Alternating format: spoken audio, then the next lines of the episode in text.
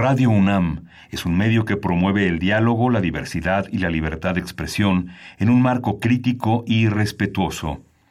Los comentarios expresados a lo largo de su programación reflejan la opinión de quien los emite, mas no de la radiodifusora. Radio UNAM presenta Primer Movimiento. El mundo desde la universidad.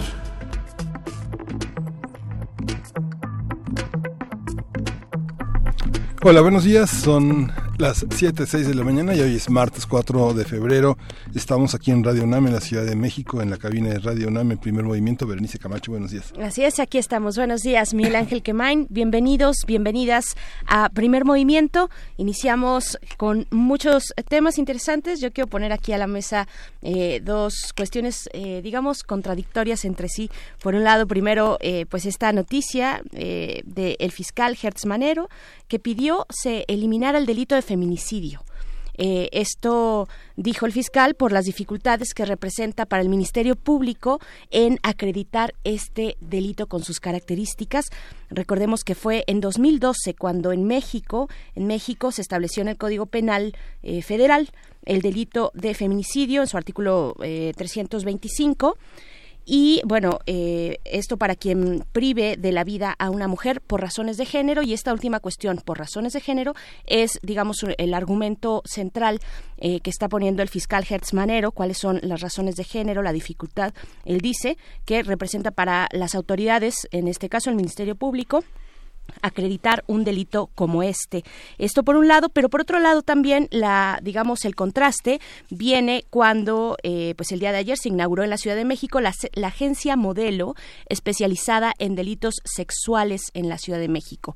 Esto por parte de la Fiscalía Capitalina y se pretende con esta nueva agencia especializada, pues dar atención integral a mujeres víctimas de delito de algún delito sexual.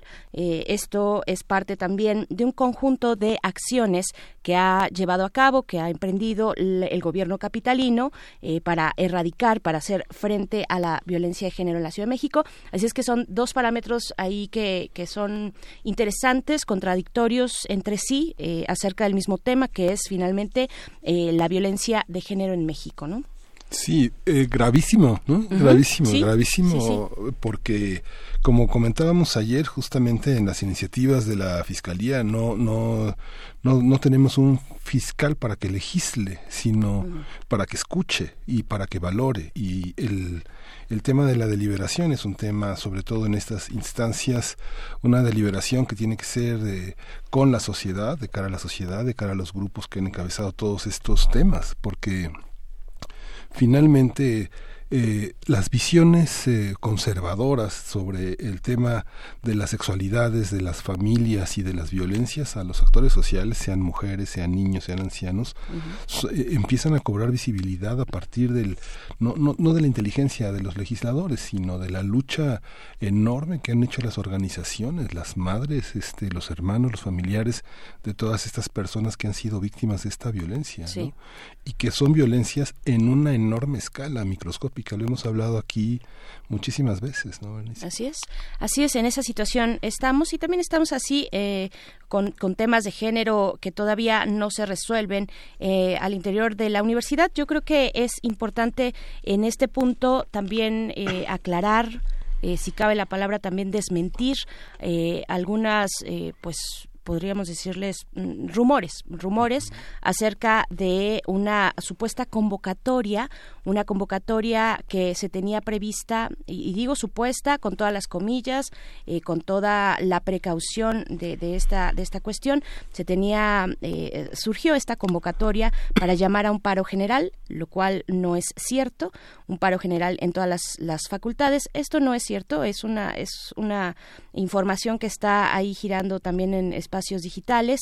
Esto no es cierto. Las, eh, digamos, las personas que integran las colectivas que se han estado organizando por razones de violencia de género al interior de la facultad, de la universidad, perdón, en sus distintas escuelas y facultades, pues desconocen este llamado, no saben, pues, eh, de quién se trata, quién lo está, eh, digamos, emitiendo.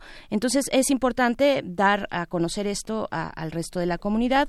No, no viene por parte de estas organizaciones eh, de mujeres que, bueno, sabemos eh, con la complejidad que significa este tema, eh, que, que, han estado ahí exigiendo eh, cuestiones, una agenda de, de género, eh, el cese a la violencia de género, pues bueno, no, no hay que irse con esa información, hay que verificarla y pues bueno, cualquier cosa que nosotros tengamos verificada y, y, la comentaremos con ustedes. Así es que bueno, ahí están las cuestiones de género en, en todos los espacios, en la vida pública de este país, con esta, pues sí, esta noticia eh, pues yo creo que desafortunada del fiscal Hertz Manero eh, pedir que se elimine el delito de feminicidio en nuestro país, que ha costado también la lucha de muchas mujeres, eh, por, por, supuesto la maestra Lagarde, que, que pues fue de las impulsoras principales en aquel año del 2012 para que se tipificara en el Código Penal Federal de nuestro país el artículo 325, así es que bueno, pues ahí está esta cuestión. Sí, pues tenemos un programa muy interesante. Le damos la, la, bienvenida a nuestros colegas, a nuestros amigos de la radio universitaria de Chihuahua, de la Radio Universidad de Chihuahua en la 105.3, 106.9 y 105.7 de FM. Vamos a estar vinculados de 7 a 8 de la mañana, hora de la Ciudad de México, y de 6 a 7, hora de Chihuahua. Así Vamos es. a tener como arranque el tema de la salud y el desabasto de medicamentos. Así es, vamos a conversarlo con el doctor Mauricio Rodríguez Álvarez. Él es profesor del Departamento de Microbiología de la Facultad de Medicina de la UNAM. Es conductor del programa aquí en Radio UNAM Hipócrates 2.0, un programa sobre medicina e investigación. Esto en unos momentos más. Desabasto de medicamentos. Sí, vamos a tener en la transformación de conflictos esta sección que corre a cargo de Pablo Romo, la paz y el sentido ético de los adolescentes.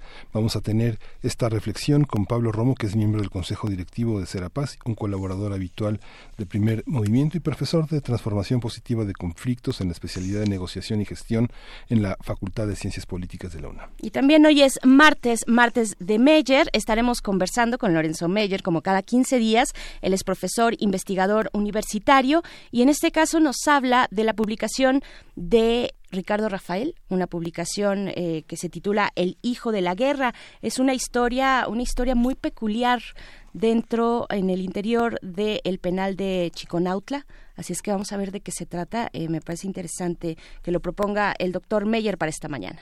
Sí, vamos a tener también en la nota nacional, en la nota internacional, el impacto económico del coronavirus. Hemos visto eh, el dramático freno en las fronteras chinas, los, eh, la, enorme cantidad de actividades económicas que se han cancelado a, causa de eh, proteger a la población de la expansión de este virus. Vamos a tratarlo con el doctor Enrique Dussel Peters.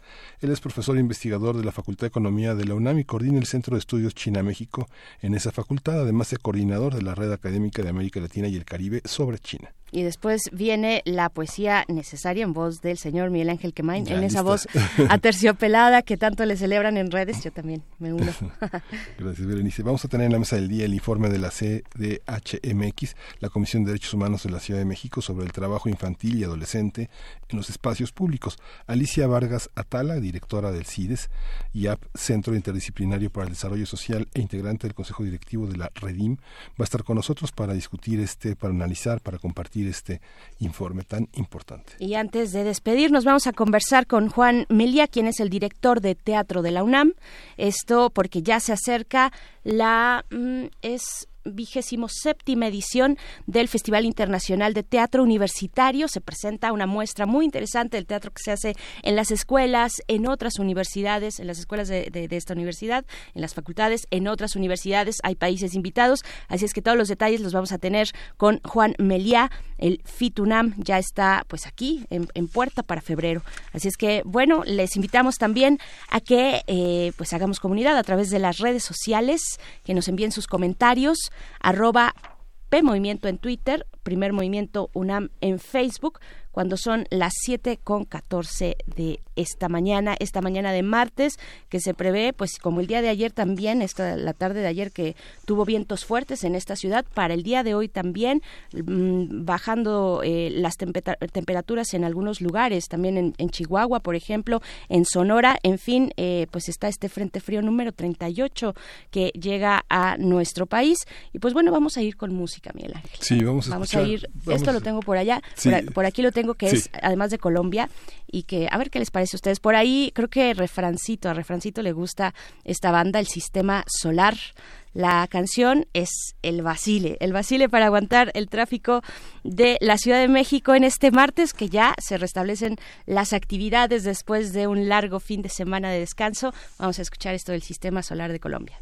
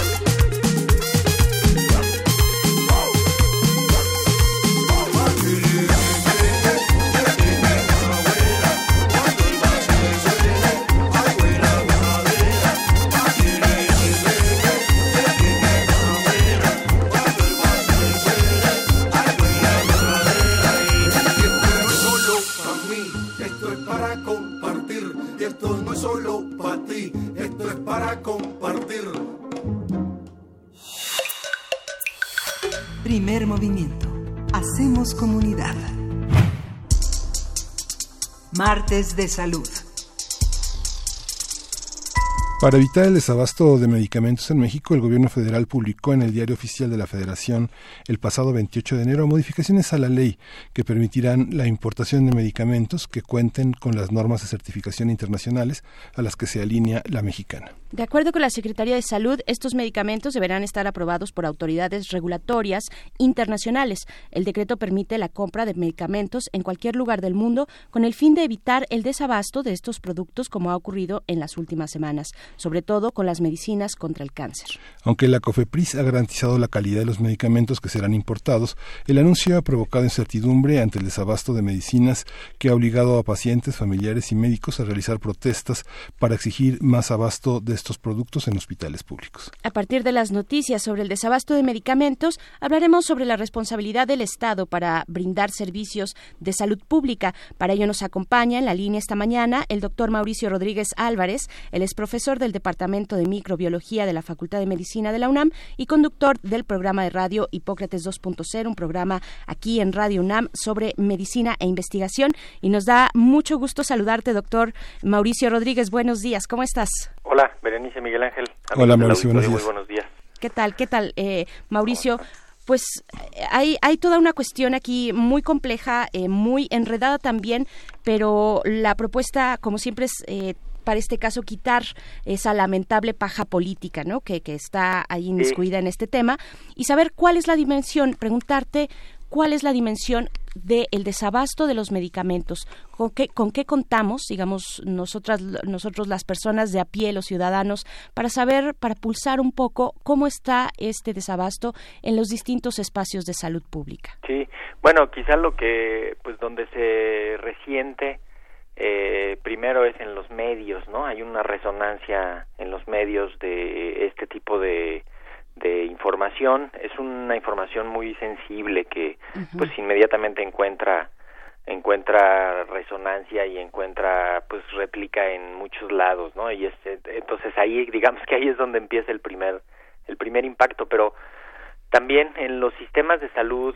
de pues de la seguridad social digamos que es la de las de las principales eh, zonas donde se donde se detecta, ¿no? En el, en el, en los servicios de salud del IMSS, del ISTE, eh, que pues que se reporta y empieza a haber una, pues un, un registro de, de desabastos y empiezan a, pues a documentarse y a interpretarse algunas cosas eh, y a decirse otras. Eh, tiene también pues otro componente propiamente la, la parte que atiende la Secretaría de Salud ya específicamente en los hospitales, básicamente en los hospitales generales, eh, en los de alta especialidad, en los regionales de alta especialidad y en los institutos nacionales de salud, ¿no? Y en, y en los otros hospitales de, de especialidades. Pero ahí es donde, pues, se detecta y empieza a, pues, a sonar y a, y a, converger varias voces al respecto y se empiezan a, pues, a salir información relacionada con el, con el asunto del desabasto y se revela pues que es un, una, una situación multifactorial en la que pues para empezar hay muchísimos intereses creados y también hay una complejidad eh, pues técnico administrativa muy importante porque pues hay algunos medicamentos que sí puede ser sencillo traerlos eh, o conseguirlos en cualquier lugar porque tienen muchos registros en México porque hay varias opciones y hay algunos otros que no que no los tienen, pues que no los tienen eh, tan a la mano y que no es fácil traerlos o que solo una empresa los trae de otros lados. Eh, entonces, pues sí, se va, se va haciendo un poco más compleja la, la ecuación, ¿no? Sí, oye Mauricio, y fíjate que, bueno, hay varios grupos que han estado como eh, señalando, grupos de organizaciones eh, civiles que calificaron, por ejemplo, que compararon el tema del huachicol con el tema de los medicamentos. Eh, justamente el SAT condonó a seis farmacéuticas en años pasados a, siete, a un impuesto de 7.705 millones, casi tres veces lo que va a la salud sexual y reproductiva. Este combate a la corrupción por parte de las farmacéuticas es una de las razones del, desabasto. ¿Cómo está el tema de las farmacéuticas, las licitaciones y, y, las decisiones sobre el abasto? ¿En qué se sostiene esa ecuación? Bueno, el, el, el punto de uno de los puntos críticos es la, la compra de los medicamentos, ¿no? eh, para empezar, pues de pronto cada cada institución hacía sus compras eh, a su gusto, a su modo, a su necesidad, con sus prácticas, ¿no? Este, con sus acuerdos. Y, eso fue dando origen pues a pequeños nichos de comodidad, a pequeños nichos seguramente de corrupción que se estarán documentando eh, y a situaciones pues particulares, ¿no? Eh, en cada institución y eso me imagino que hace mucho más difícil el combate a cualquier situación de este tipo. Eh, se suman eh, estas cosas de pues eso condonación de impuestos no que hacía total discreción eh, sin mayor justificación eh, y que pues también eso digamos que que hace pues hace un, un componente más del del descontento no de de la pues de la población de la opinión pública. Y las y, justamente esta cómo decir eh, toda esta fragmentación del sistema que hay pues dio origen a pequeñas fugas a grandes fugas que ya acumuladas pues es un problema eh, muy muy relevante. La idea de consolidar las compras de tratar de controlar de obtener mejores precios de tratar de romper eh, exclusividades algunos monopolios y eso pues eso obviamente es de una complejidad administrativa muy alta y tiene pues un impacto en, en pues en los involucrados no al margen de que si están revisando contratos previos y ven que no hay cumplimiento de contratos y que hay que suspender alguna empresa o hay que hacer alguna penalización o algo así pues todo eso les impacta en la en el desempeño diario no de la del abasto de las medicinas. O sea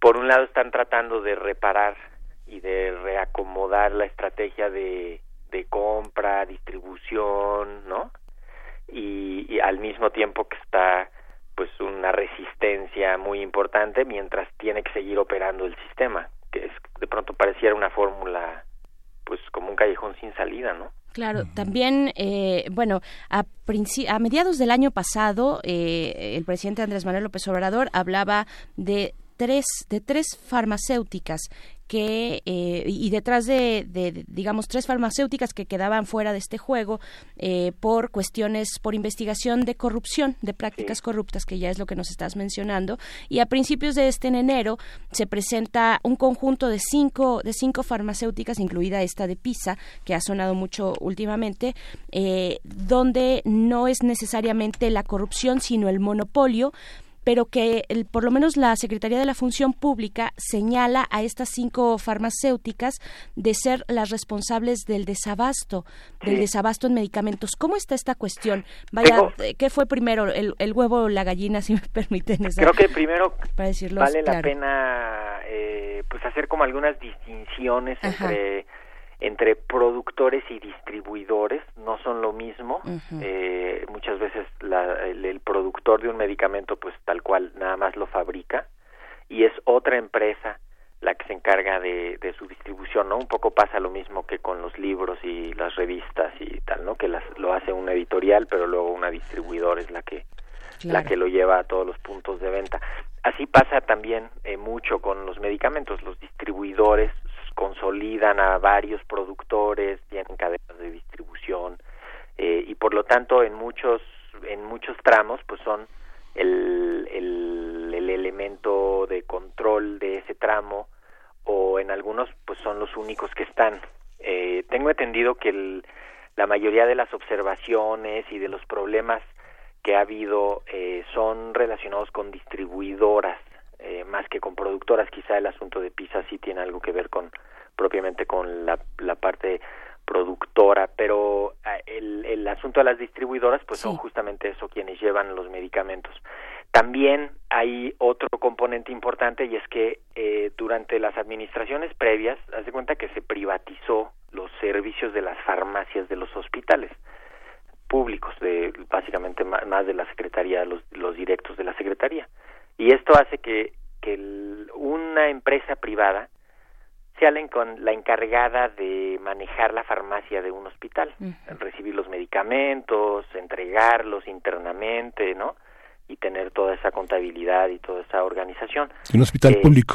¿Cómo? De un hospital público. Ajá, dentro de un hospital público. Eso pues es como los servicios de limpieza, ¿no? Que muchas veces están eh, subrogados a otras empresas, ¿no? Hacia adentro de las instituciones y eso eh, pues si son las mismas empresas o sus filiales o sus conocidas eh, las que están involucradas en la distribución y luego adentro de los hospitales pues muchas veces hay una resistencia que se puede manifestar hacia el interior de los hospitales pues eso deteniendo sin sacar algún medicamento dificultando el acceso a alguno otro no o incluso incumpliendo contratos directamente como se pues como se hizo público de algunos institutos y algunos hospitales no que que lo que estaba pasando era que estaban incumpliendo los contratos de de abasto no era que no que no lo estuvieran comprando o algo así porque eran contratos que se habían hecho desde hace desde hace varios años. Entonces pues esta esta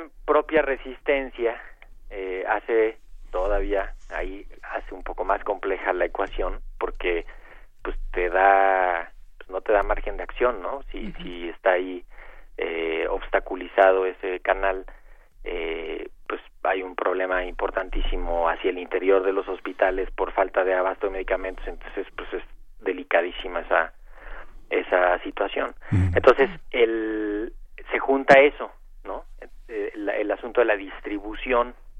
Y el otro problema es que pues hay algunos medicamentos que solo un producto tiene registro en México y que el camino para traer un medicamento pues era justamente ir a la COFEPRIS hacer todos los trámites de la COFEPRIS para tener registro de ese producto y luego ya poderlo meter en el mercado. Entonces, esta medida que hicieron la semana pasada que pues que parece como una respuesta inmediata al asunto del de pues de no importa que no los hayan traído o que no los que no los tengan registrados en México, vamos a ir a buscarlos cumpliendo con la calidad de los productos lo más que se pueda y pues amparados con con las autoridades regulatorias equivalentes a la COFEPRIS en otros lados o incluso más, ¿eh? Hay un hay un par de condiciones que le pusieron ahí también que pues que sí hablan de que va a haber este, o sea, no no de que se va a poder traer cualquier cosa y la vas a poder meter, ¿no? Sí, eso es, no. eso es importante.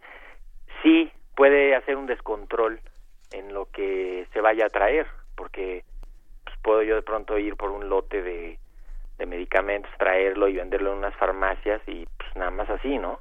Este, como que va a haber, va, ahí sí vamos a necesitar una COFEPRIS súper robusta, capaz de, pues de darle trazabilidad a todo eso para efectos de farmacovigilancia, para efectos de, pues de, todo el impacto de la introducción de todos esos esos medicamentos, ¿no? Y es que hay toda una, toda, toda una cuestión también idiosincrática que va por regiones en el que algunos medicamentos vemos en la, en la venta pública que tienen 10 cápsulas o 10 pastillas y en Centroamérica pueden tener 15. Digamos que hay una, hay una cuestión que tiene que ver también con las regiones, los climas, eh, toda esta parte que es una, es una parte importante de reconocer, pero ahí hay una, ahí hay un aspecto también que finalmente un poco para que el, público tenga cierta claridad, hay una parte en la medicina privada en los hospitales, en los visitadores médicos, que se invierten millones de dólares en este, en esta parte de colocar medicamentos.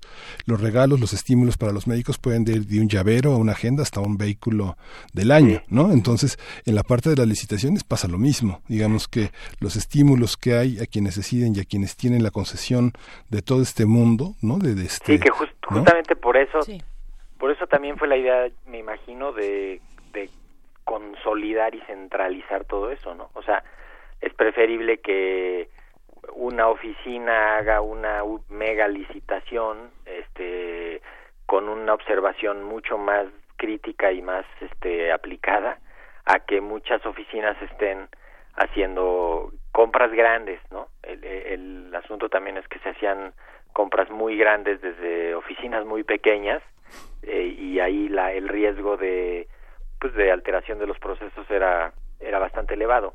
Eh, hay algunos eh, asuntos que pues es importante como destacarlo. Hay una tendencia mundial de la de la industria farmacéutica grande para para justamente retirar los incentivos e incluso en algunos lados dicen hasta como hacerse más aburridos para para la promoción de sus productos no como que lo han estado cambiando de, de esta cosa de dar regalitos y de dar este cursitos y de dar así estímulos directos porque justamente en los países de origen y, son empresas que pues que cotizan en muchas bolsas y que tienen un asunto más eh, pues muchísimo más es complejo tienen pues han estado ya desincentivando esa esa parte. Algunas veces pues ni siquiera ellos mismos son los que los que venden los medicamentos, sino a través de alguna de alguna empresa distribuidora que también pudiera pudiera ser el, el problema. El efecto, pues el, uno de los efectos secundarios de hacer estas super compras eh, consolidadas, pues es eso, que de pronto pues, tienes miles de partidas y no se no se o sea no se oferta todo no se compra todo y entonces luego pues tienes miles de o cientos de adjudicaciones directas o incluso de pronto pues tienes a gente ejecutando esas compras sin tener idea del de lo que se necesita eh, directamente no o sea como tratando de buscar equivalentes o tratando de buscar alguna cosa de reemplazo o no dándole la prioridad que amerita porque pues, son seguramente son funcionarios que están dedicados más a las compras y eso y, no lo y no lo tienen no es, o sea, eh, yo creo que sí es un asunto sumamente sumamente delicado. El otro día eh, platicaba con un especialista que dice pues por fin con este con esta modificación del acuerdo por fin vamos a poder tener un medicamento que se usa en muchísimos sitios en Estados Unidos y en Europa, pero que en México no porque porque el laboratorio que lo produce no le interesa traerlo a México y ningún distribuidor le interesa hacer el trámite de, registro sanitario y entonces no lo pueden traer ese medicamento porque no tiene registro en México y, y con esto pues se le abre una opción para para pues cuando menos tener la oportunidad de traerlo, ¿no?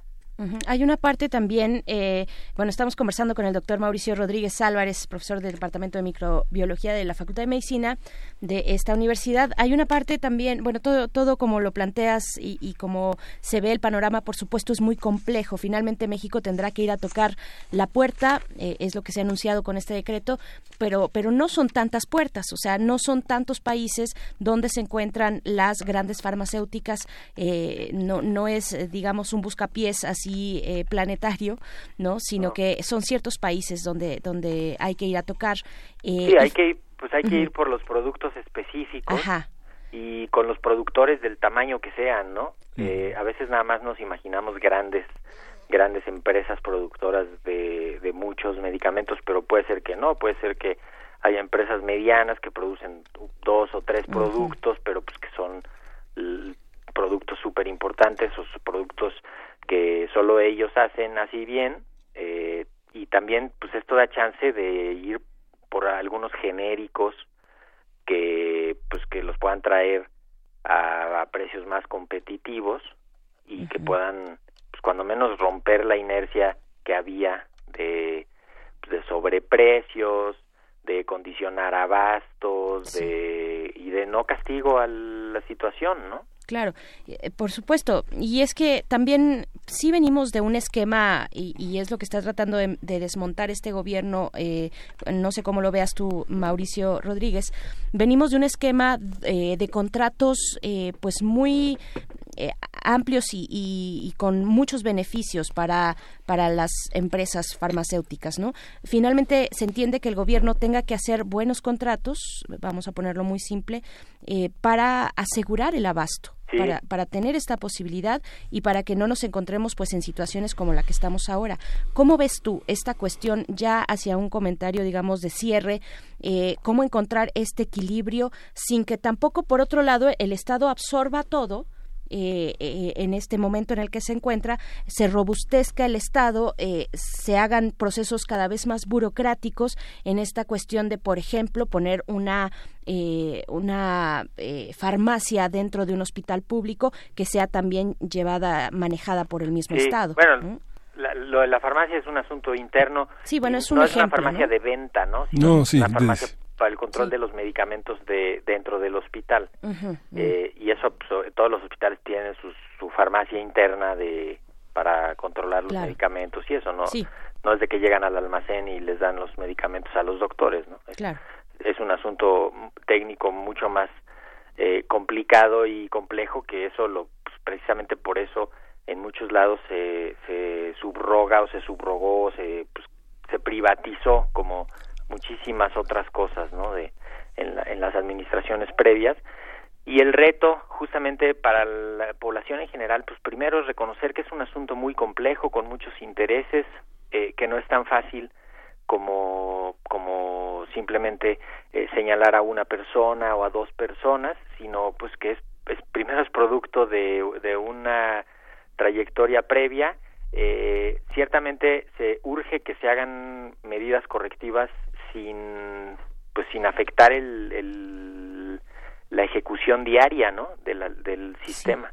Eh, esperemos que pues que se resuelva lo antes posible que estén todos los medicamentos que había y más porque pues seguramente habrá condiciones para para traer más cosas eh, mejores eh, nuevos tratamientos. El ejemplo de los de VIH me parece bastante relevante porque cambiaron el esquema de los de los antirretrovirales con fundamentos científicos, pusieron medicamentos mejores y más baratos y pues, rompieron también ahí un, una inercia y una tradición que estaba que estaba bien bien este bien establecida y lo hicieron también pues con una así que con, con, con un cambio muy importante con todo el respaldo de la de la comunidad científica médica este y de la comunidad usuaria no entonces pues por ahí esperemos que, que empiece a, a fluir que empiecen a resolverse algunas cosas.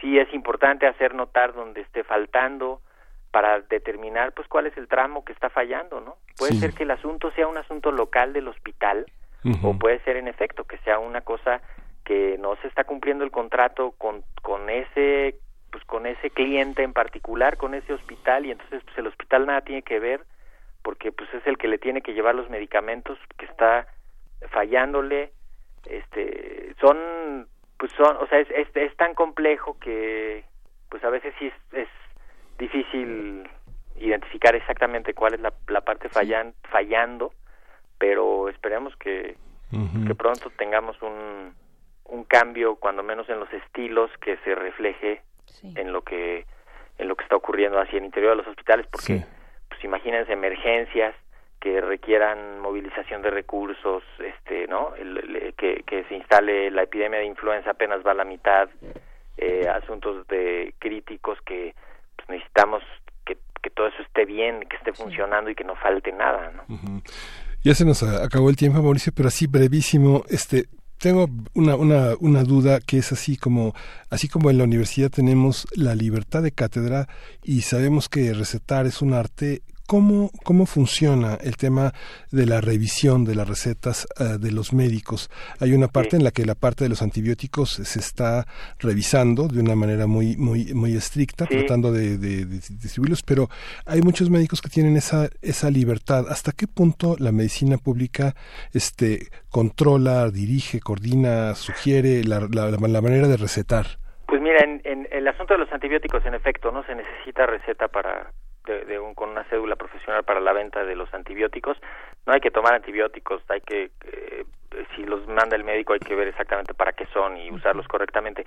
El asunto del, de la prescripción en los hospitales públicos eh, depende de dos factores. Uno, debería de obedecer a las guías de práctica clínica, que son pues lo que donde se dicen los documentos técnicos médicos, donde se dice que hay que darle al paciente en caso de que traiga cual y tal cosa, ¿no? Son, son guías estandarizadas que las hacen varios grupos de expertos de, de diferentes instituciones, de diferentes áreas y que ahí dice lo que se debe de usar, pero además debe de coincidir o debe de, encontrar eh, pues una parte complementaria en, en, lo que hay disponible en la, en la institución, eh, no nada más en términos administrativos de que esté en el cuadro básico, de que esté en el catálogo, de que lo tengan, ¿no? Sino en el inventario físico. Entonces, eh, a veces eh, alegamos mucho y pugnamos mucho por la medicina basada en, en evidencias científicas, eh, pero a veces la medicina que se practica es una medicina basada en existencias, ¿no? Que pues ahora sí que lo que haya en el, en el, en el hospital en ese momento, eh, que más o menos tienen como pues como canales de consumo más o menos estandarizados, ¿no? Este, ya saben qué van a usar, cuánto van a usar por los antecedentes de los de los años previos y pues por ahí se por ahí se va, pero tiene que coincidir todo eso. A, veces aunque el médico quiera recetar lo que él sabe que es eh, o lo que él considera que es mejor en ese momento, si no está en el cuadro básico, si no está disponible en el hospital público, muchas veces es, es complicado hacerlo, lo va a tener que acabar consiguiendo el, el paciente o alguna fundación interna del alguna organización interna del hospital que consiga medicamentos, ¿no? Sí. Eh, o algo así, pero básicamente eso es lo que tiene que, coincidir. Pues doctor Mauricio Rodríguez, profesor del Departamento de Microbiología de la Facultad de Medicina, también conductor de Hipócrates 2.0, que lo pueden escuchar todos los días martes, hoy a las 6 de la tarde. ¿Cuál es el tema que tocarán hoy? Hoy vamos, hoy vamos a platicar sobre salud y derecho con la doctora López Gavito, que es una cirujana y abogada que pues justamente nos nos platica de pues de toda la parte regulatoria de la medicina. Ahí vamos a tocar algo, espero que Miguel Ángel lo escuche porque cuando menos una de sus preguntas se va a responder ahí. Ah, pues fantástico. Pues ahí vamos a estar atentos a las seis de la tarde aquí en Radio UNAM. Muchísimas gracias, eh, querido Mauricio Rodríguez. Eh, doctor, ¿tu cuenta de Twitter es? Yo soy arroba Rodríguez en Twitter. Perfecto, pues ahí. Pues muchísimas gracias. Un saludo a todo el equipo y a todos los radioescuchas. Gracias, gracias. a ti. Un abrazo. Hasta pronto. Bien, pues vamos con música, vamos con música. Esto es de Placebo, la canción es Kings of Medicine. They're picking up pieces of me while they're picking up pieces of you. In a bag you will be before the day is over. Were you looking for somewhere to be? Or looking for someone to do? Stupid me to believe that I could trust in stupid you. And on the back of my what directions I could understand. Now that old buzzard Johnny Walker has gone and ruined all our plans, our best made plans. Don't leave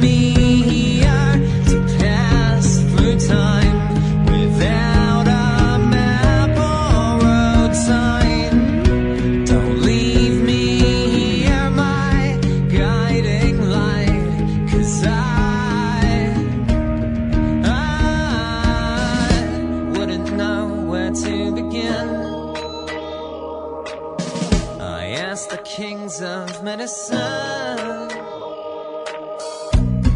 They're picking up pieces of me while they're picking up pieces of you. Lying on ice, you will be before the day is over.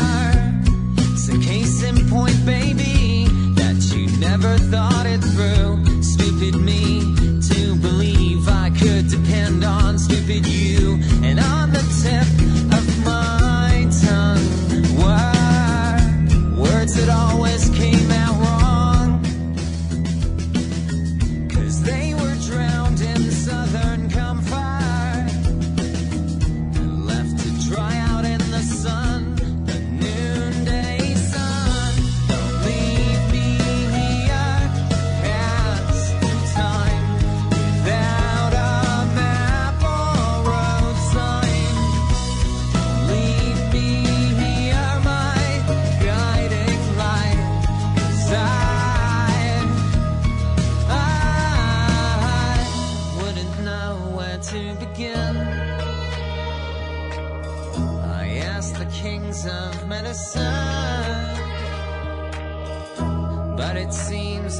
Lost their powers.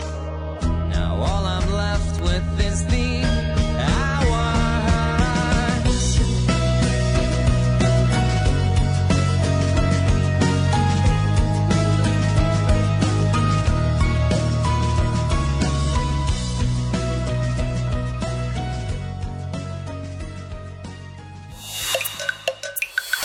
Primer movimiento. Hacemos comunidad. Transformación de conflictos. Y le damos la bienvenida al profesor Pablo Romo, que nos acompaña en la línea esta mañana aquí en Primer Movimiento. Él es miembro del Consejo Directivo de Serapaz, es también profesor de la Facultad de Ciencias Políticas y Sociales de esta universidad y está a cargo de la sección Transformación de Conflictos. Querido Pablo Romo, buenos días, ¿cómo estás? Te saludamos con gusto. ¿Qué tal? Muy buenos días. Buenos días. Cuéntanos, por favor, el tema que nos propones es el de la paz y el sentido ético de los adolescentes. Bueno, eh, este tema es en continuidad con lo que habíamos reflexionado hace 15 días a propósito de la educación para los niños, educación para la paz.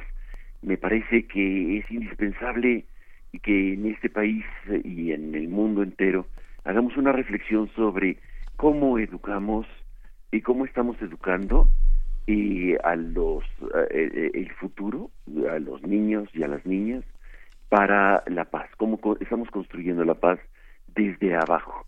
Y la pregunta es, me parece que es muy pertinente porque no es solamente hablar y evitar la tercera guerra mundial, la cuarta, sino también reflexionar en torno a cómo estamos educando, cuál es, lo que, qué es el centro de nuestra educación en los niños y en los adolescentes. Y leyendo un poco y buscando un poco más acerca de qué y cómo se educa para la paz y sobre todo y cuáles son eh, y, dónde nacen los valores para los adolescentes y, y en qué momento se puede eh, generar un sentido ético sobre todo en los adolescentes me encuentro con uh, Enrique Dussel. Y sobre todo en el eh, en, su libro sobre la ética de la liberación que me parece que es una fuente de inspiración que nos puede ayudar para reflexionar en torno a lo que significa educar para la paz con uh, un sentido ético. Con un sentido ético en donde los chicos, los adolescentes, las adolescentes puedan discernir entre lo bueno y lo malo. ¿Y qué es esto de la ética de la liberación? Y según eh, Dussel, eh, la ética de la liberación es una ética de la responsabilidad. Es una ética eh, que responde frente a al otro, a la otra, eh, es una ética que responsabiliza al eh, sujeto de un eh, del otro y de la otra y sobre todo subrayando y poniendo en el centro a la víctima. Esto es muy importante, me parece, hoy en este país, en donde estamos rodeados, donde estamos plagados, donde de alguna manera somos los sobrevivientes de, de, de, una guerra y, y que estamos rodeados de víctimas. Entonces, me parece que el sentido que está hablando Dussel, y poner en el centro a la víctima, es eh, el punto eh, de partida para una ética, eh, una nueva ética, en donde los jóvenes, los adolescentes, puedan entender qué significa lo bueno y lo malo. Y así puedan discernir el sentido de la igualdad de trato, eh, qué significa el bien común, qué significa la integridad, o qué significa la honradez o la imparcialidad. No pueden eh, eh, discernirlo si no es en la centralidad de la víctima. Y creo que podemos enumerar, digamos, un decálogo de lo que significaría un código ético para los adolescentes y que después va a construirse para la sociedad. y ya lo estaba diciendo, creo que va en el sentido de un trato de igualdad, igualdad en la diversidad y con eh, un nuevo sentido no de dar a cada quien lo que le corresponde, sino de dar de una manera diferenciada a cada quien lo que necesita.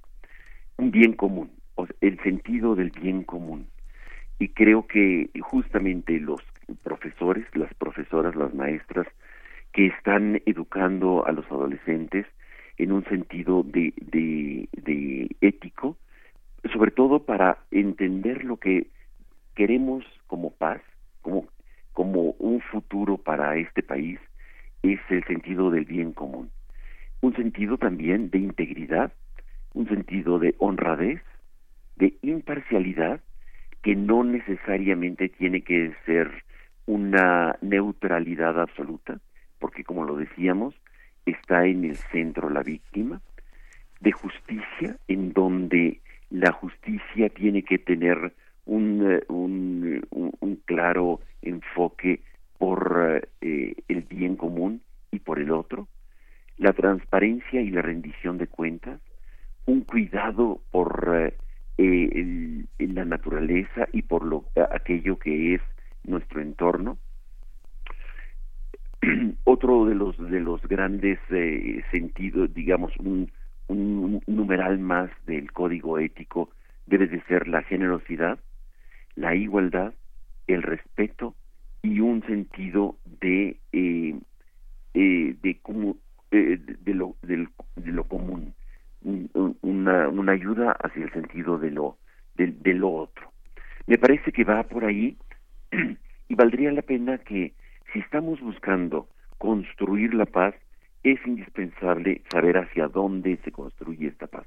Y esta paz se construye en un sentido de, de corresponsabilidad y del bien común es decir, un sentido ético.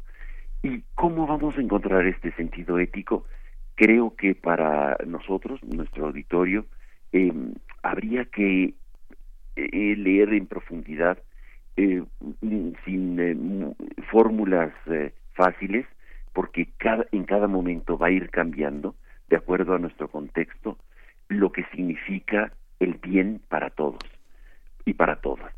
Y esto eh, creo que nos puede revelar de alguna manera un, un sentido atento, el sentido ético para los adolescentes tiene que ser un sentido de atención por eh, lo que está sucediendo en nuestro entorno.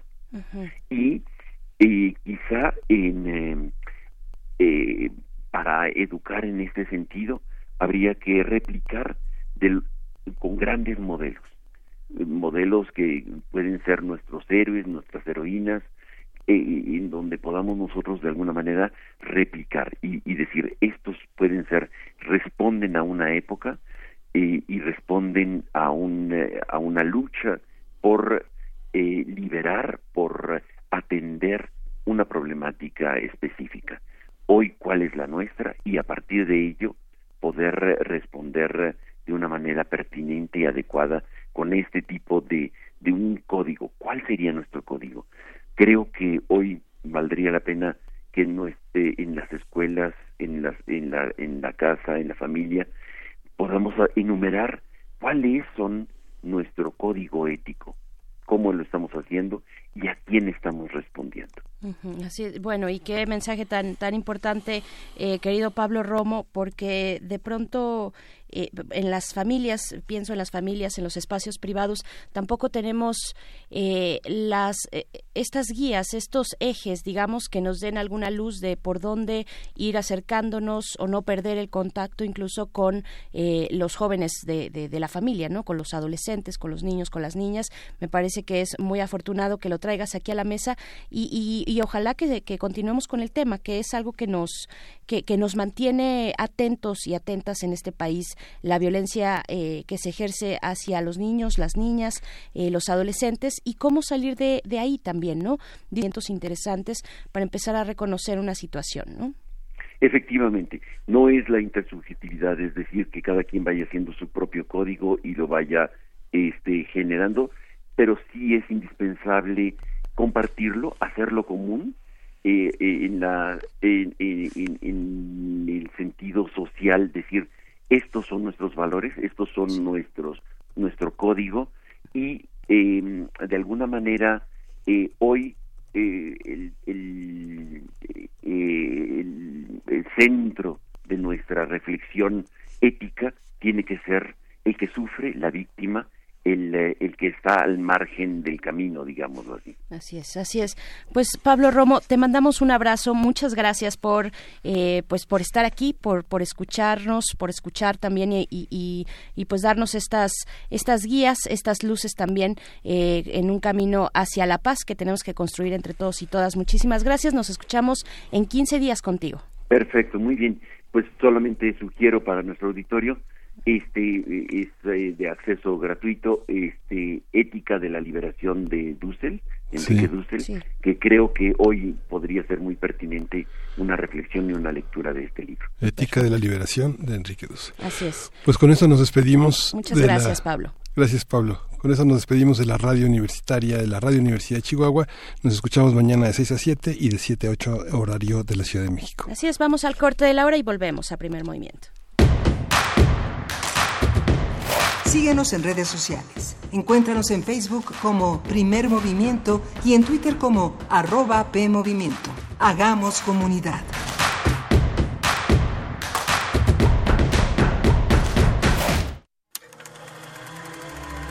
Desde Venecia, pasando por Cannes, hasta los premios Oscar, el cine iberoamericano está conquistando a los públicos más exigentes. Las películas más relevantes de todos los géneros y formatos, los grandes cineastas y también los actores están en Encuadre Iberoamericano. Una coproducción de TV UNAM y Canal 22 que conducen Fernanda Solórzano y Leonardo García Tsao. No te lo pierdas el primer viernes de cada mes a las 21 horas por la señal de TV UNAM. Síguenos también por tv.unam.mx y por nuestras redes sociales. Marco Cortés, presidente del PAN. Hoy en México existen dos tipos de gobiernos, los que generan desempleo, inseguridad e incertidumbre y los de Acción Nacional, que gobiernan bien y gobiernan para todos. En Acción Nacional podemos decir con orgullo que cada estado y municipio donde gobernamos mejora la economía familiar y aumentan las oportunidades de empleo mejor pagado. Esa es la forma de gobernar de Acción Nacional, generando empleo y oportunidades que hacen que la gente viva mejor. Acción Nacional, unidos y fuertes para defender a México. Si te sientes deprimido, con ansiedad o desesperado, no estás solo.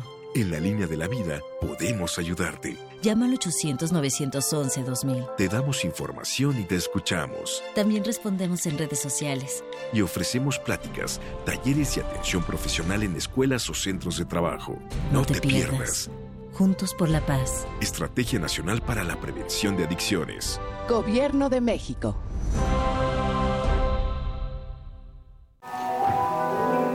La humanidad ha tenido la necesidad de sentir y comunicarse con un ser divino, también de mirar hacia el interior para hacerse cargo de sí misma en busca de la libertad. En medio de la agitada rutina, estas dos palpitaciones viven en los corazones modernos. Plegaria y destino. Coreografía del Ballet Ensamble de México.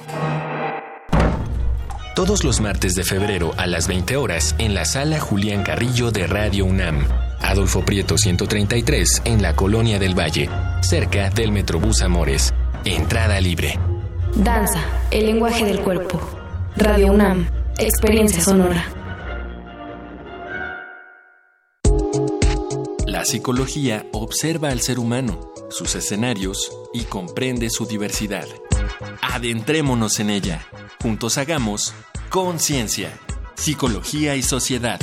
Cuarta temporada. Un programa de análisis y reflexión con Berenice Camacho y los doctores Mariana Gutiérrez Lara, Jorge Álvarez Martínez y Laura Ramos Langurén.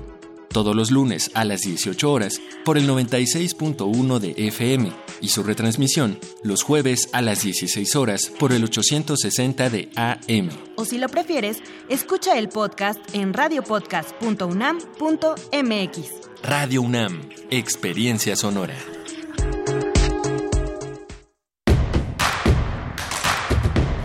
Queremos escucharte. Llámanos al 55 36 43 39 y al 55 36 89 89.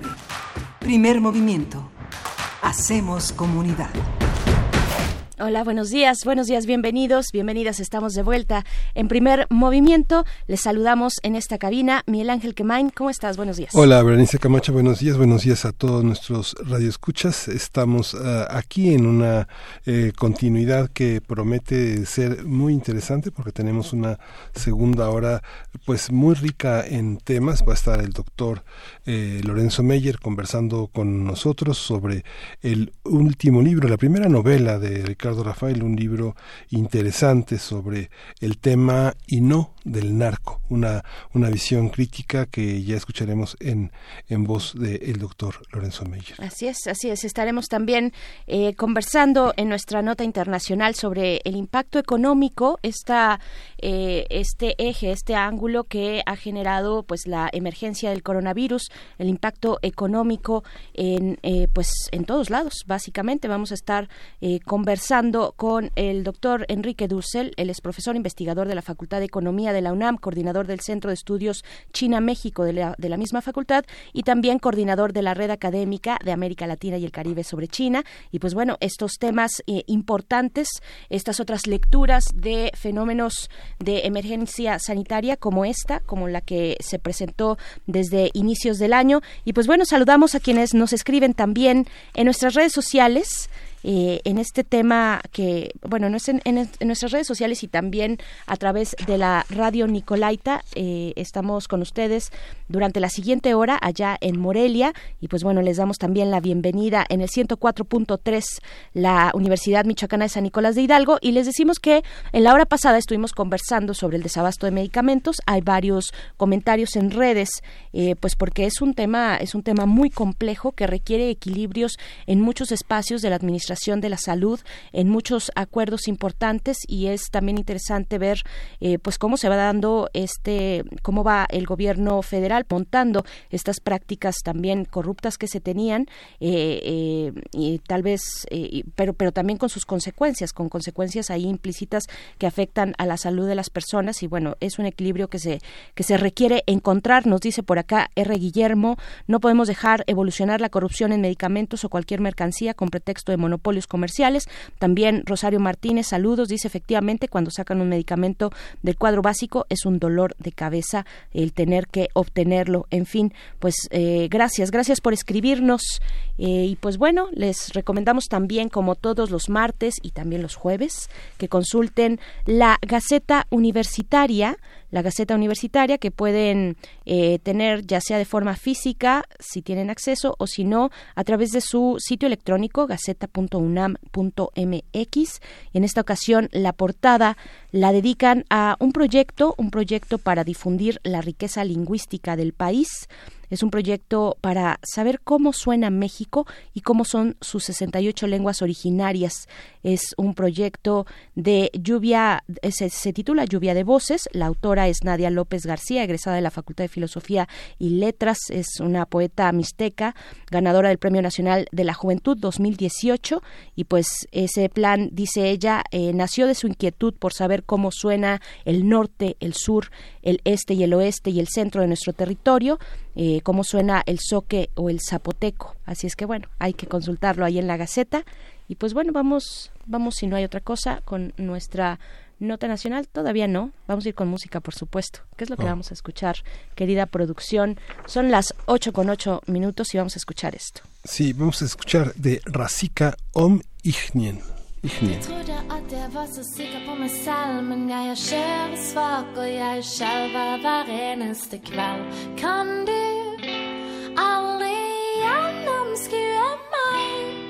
Hvem er jeg når jeg ikke kan stå alene? Hvem er jeg når jeg ikke stoler på meg selv? Jeg tar vare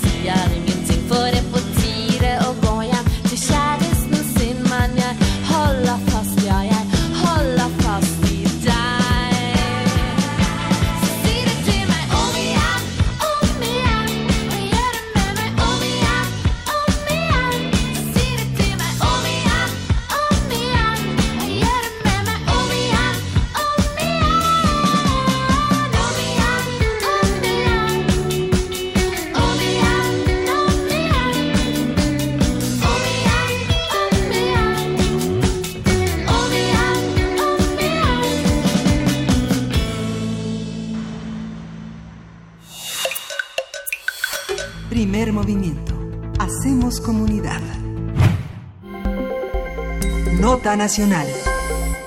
Y le damos la bienvenida al doctor Lorenzo Meyer, como cada 15 días los martes, para hablar en esta ocasión de eh, un libro recientemente publicado eh, de Ricardo Rafael, el escritor Ricardo Rafael. Eh, ahora, pues este título que es El hijo de la guerra. Y pues bueno, te escuchamos, doctor Lorenzo Meyer. Buenos días, ¿cómo estás? Bienvenido. Bueno, buenos días. Hola, ¿qué tal? ¿Qué tal? Es muy temprano todavía. Nos pasa todo el tiempo. Bienvenido. Este libro de Ricardo Rafael eh, lo veo yo como un eh, género que ya está echando raíces en eh, México y que supongo va a seguir y que es una manera de explorar las partes más oscuras de la realidad mexicana que a mi juicio es tan eh, válido como una eh, investigación eh, de naturaleza científica, formal, hecha por politólogos o historiadores o sociólogos.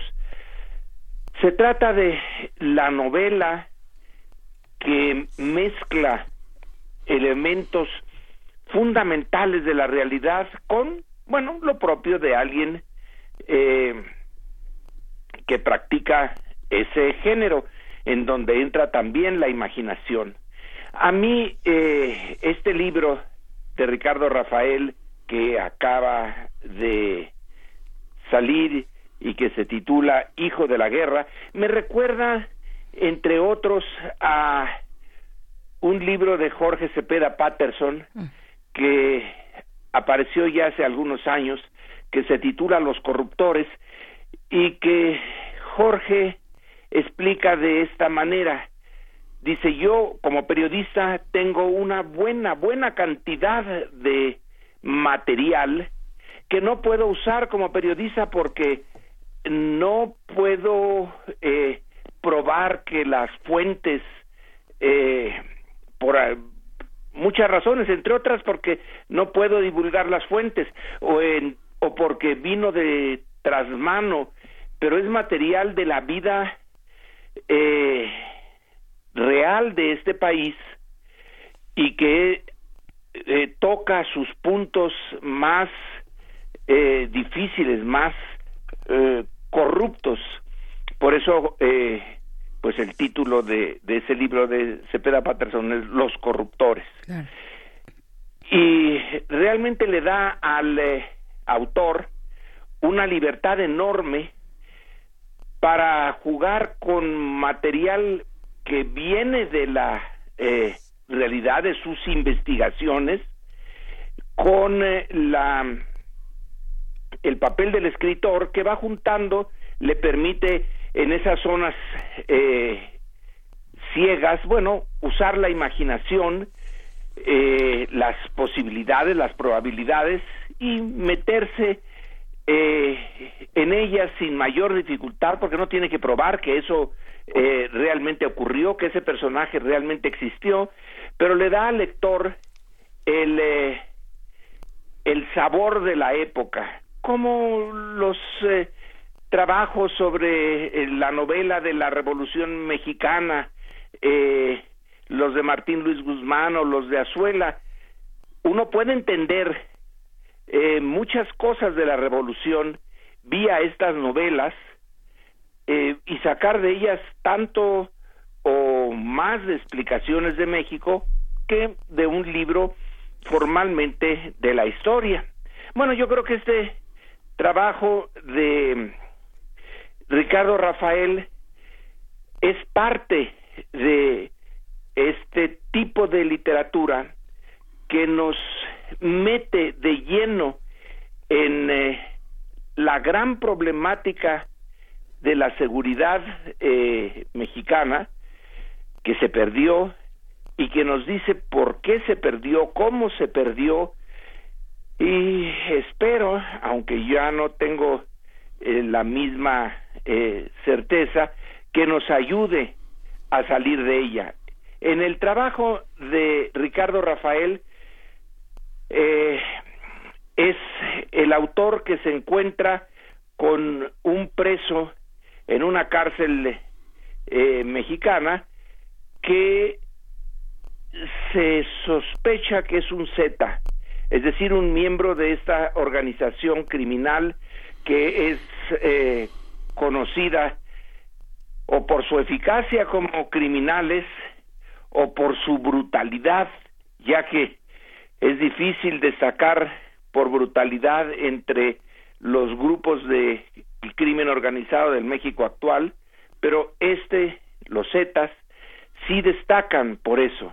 Es su sello de, de fábrica, la enorme brutalidad con la que se imponen en regiones.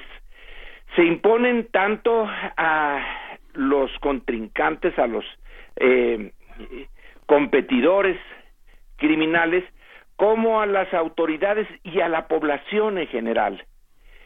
El trabajo eh, de Ricardo Rafael nos lleva por ese ese mundo de fallas, fallas pero profundas, eh, sistemáticas del Estado mexicano. Si una de las eh, obligaciones y una de las razones de ser del Estado aquí y en cualquier parte es lograr eh, mantener una paz interna.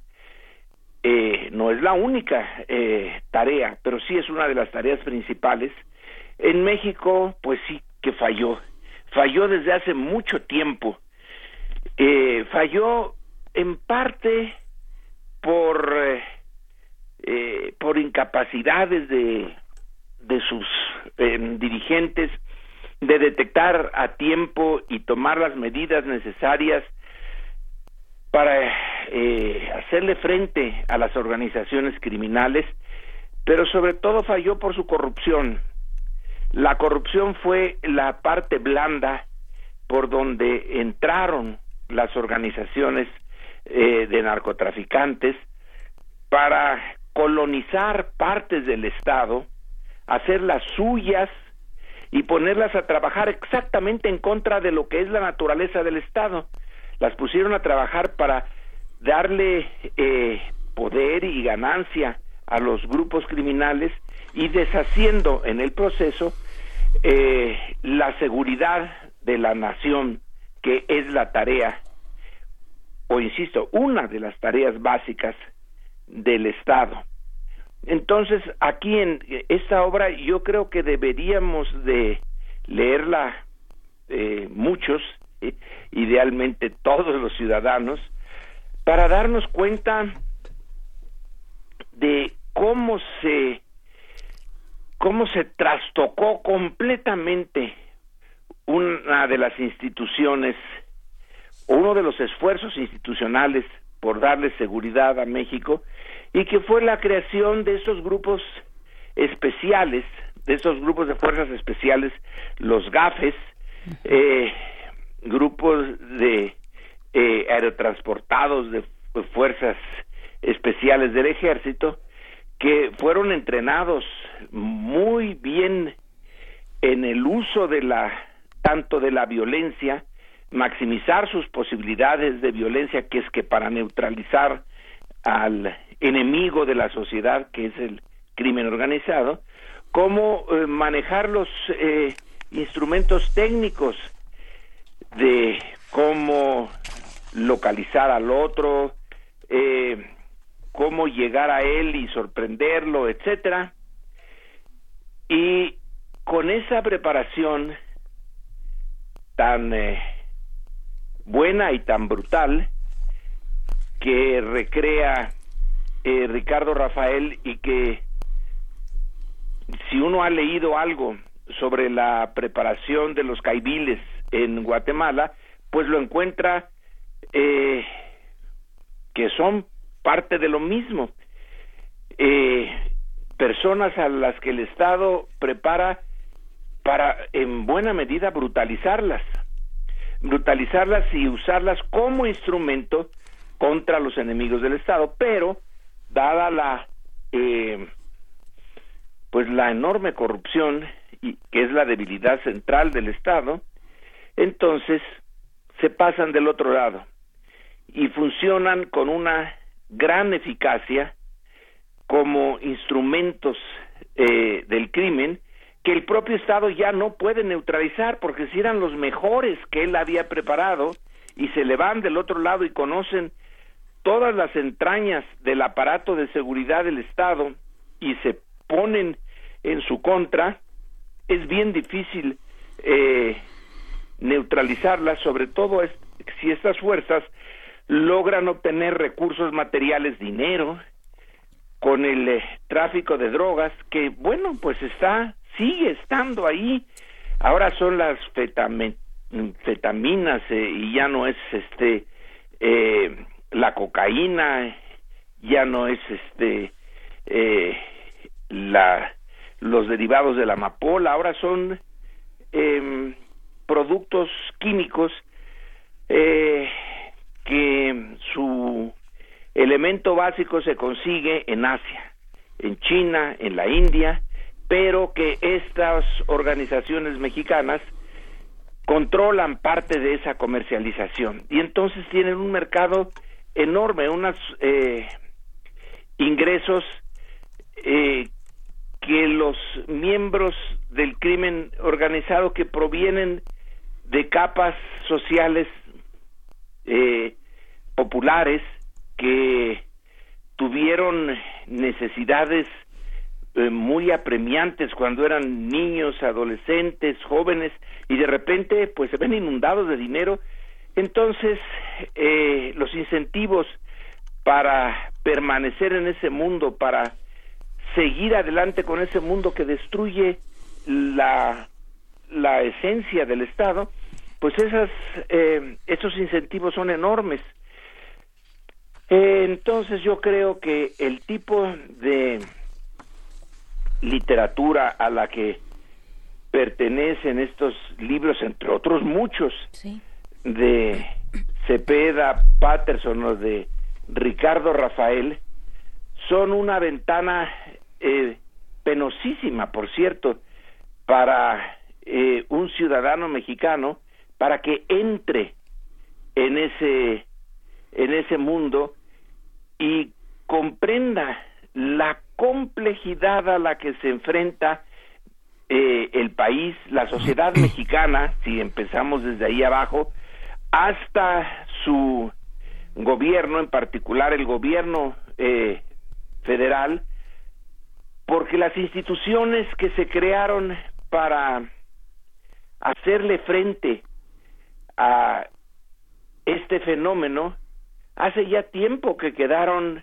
pero bien penetradas por el, eh, el, crimen organizado. En 1985, si la memoria no me falla, el gobierno de Miguel de la Madrid tuvo que enfrentar por la presión norteamericana tan dura el hecho de que su Dirección Federal de Seguridad, que era su policía, eh, pues, eh, digamos, central, que era su KGB mexicana, estaba ya en poder de narco y tuvo que tomar la decisión de deshacerla, de eh, acabar con ella de principio a fin, porque ya no había forma de regenerarla.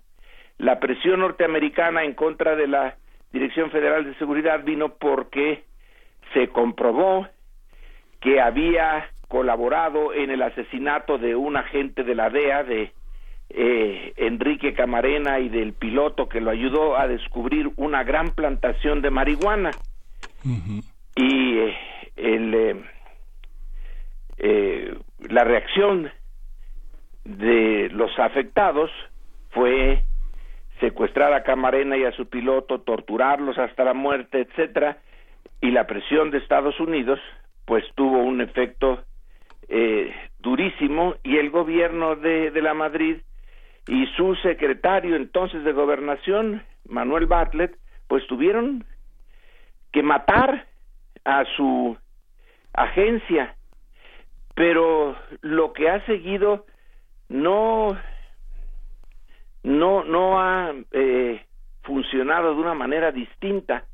Entonces, una forma que nosotros los ciudadanos tenemos de penetrar en este mundo, pues no es a través de, de los historiadores o de los científicos sociales eh, precisamente, sino de este esta combinación de periodistas con novelistas como Cepeda Patterson o en este caso Ricardo Rafael eh,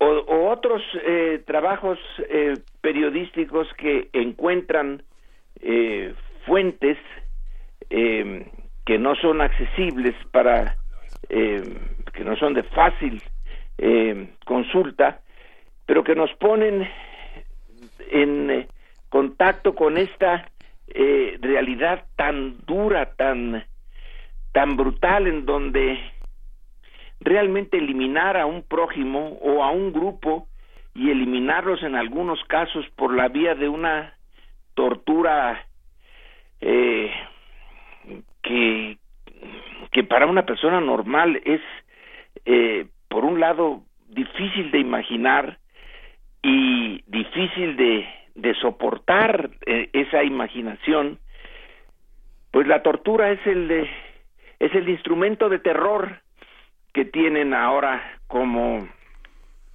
arma última estos eh, grupos. Y entonces podremos apreciar la tarea, enorme tarea, impresionante tarea que tiene el Estado mexicano para, por un lado, regenerar instituciones, por otro lado, volver a tomar las decisiones que se vio obligada a tomar eh, de la Madrid de deshacerse de otras instituciones y finalmente crear unas nuevas que estén hechas a prueba de esta capacidad tan grande de penetración que tienen las organizaciones criminales. Por lo tanto, esta mm, literatura, que no es nada agradable, no se lee con eh, con gusto eh, pero es una manera de educarnos en la parte más negra que tenemos como sociedad y que es el mundo de los criminales.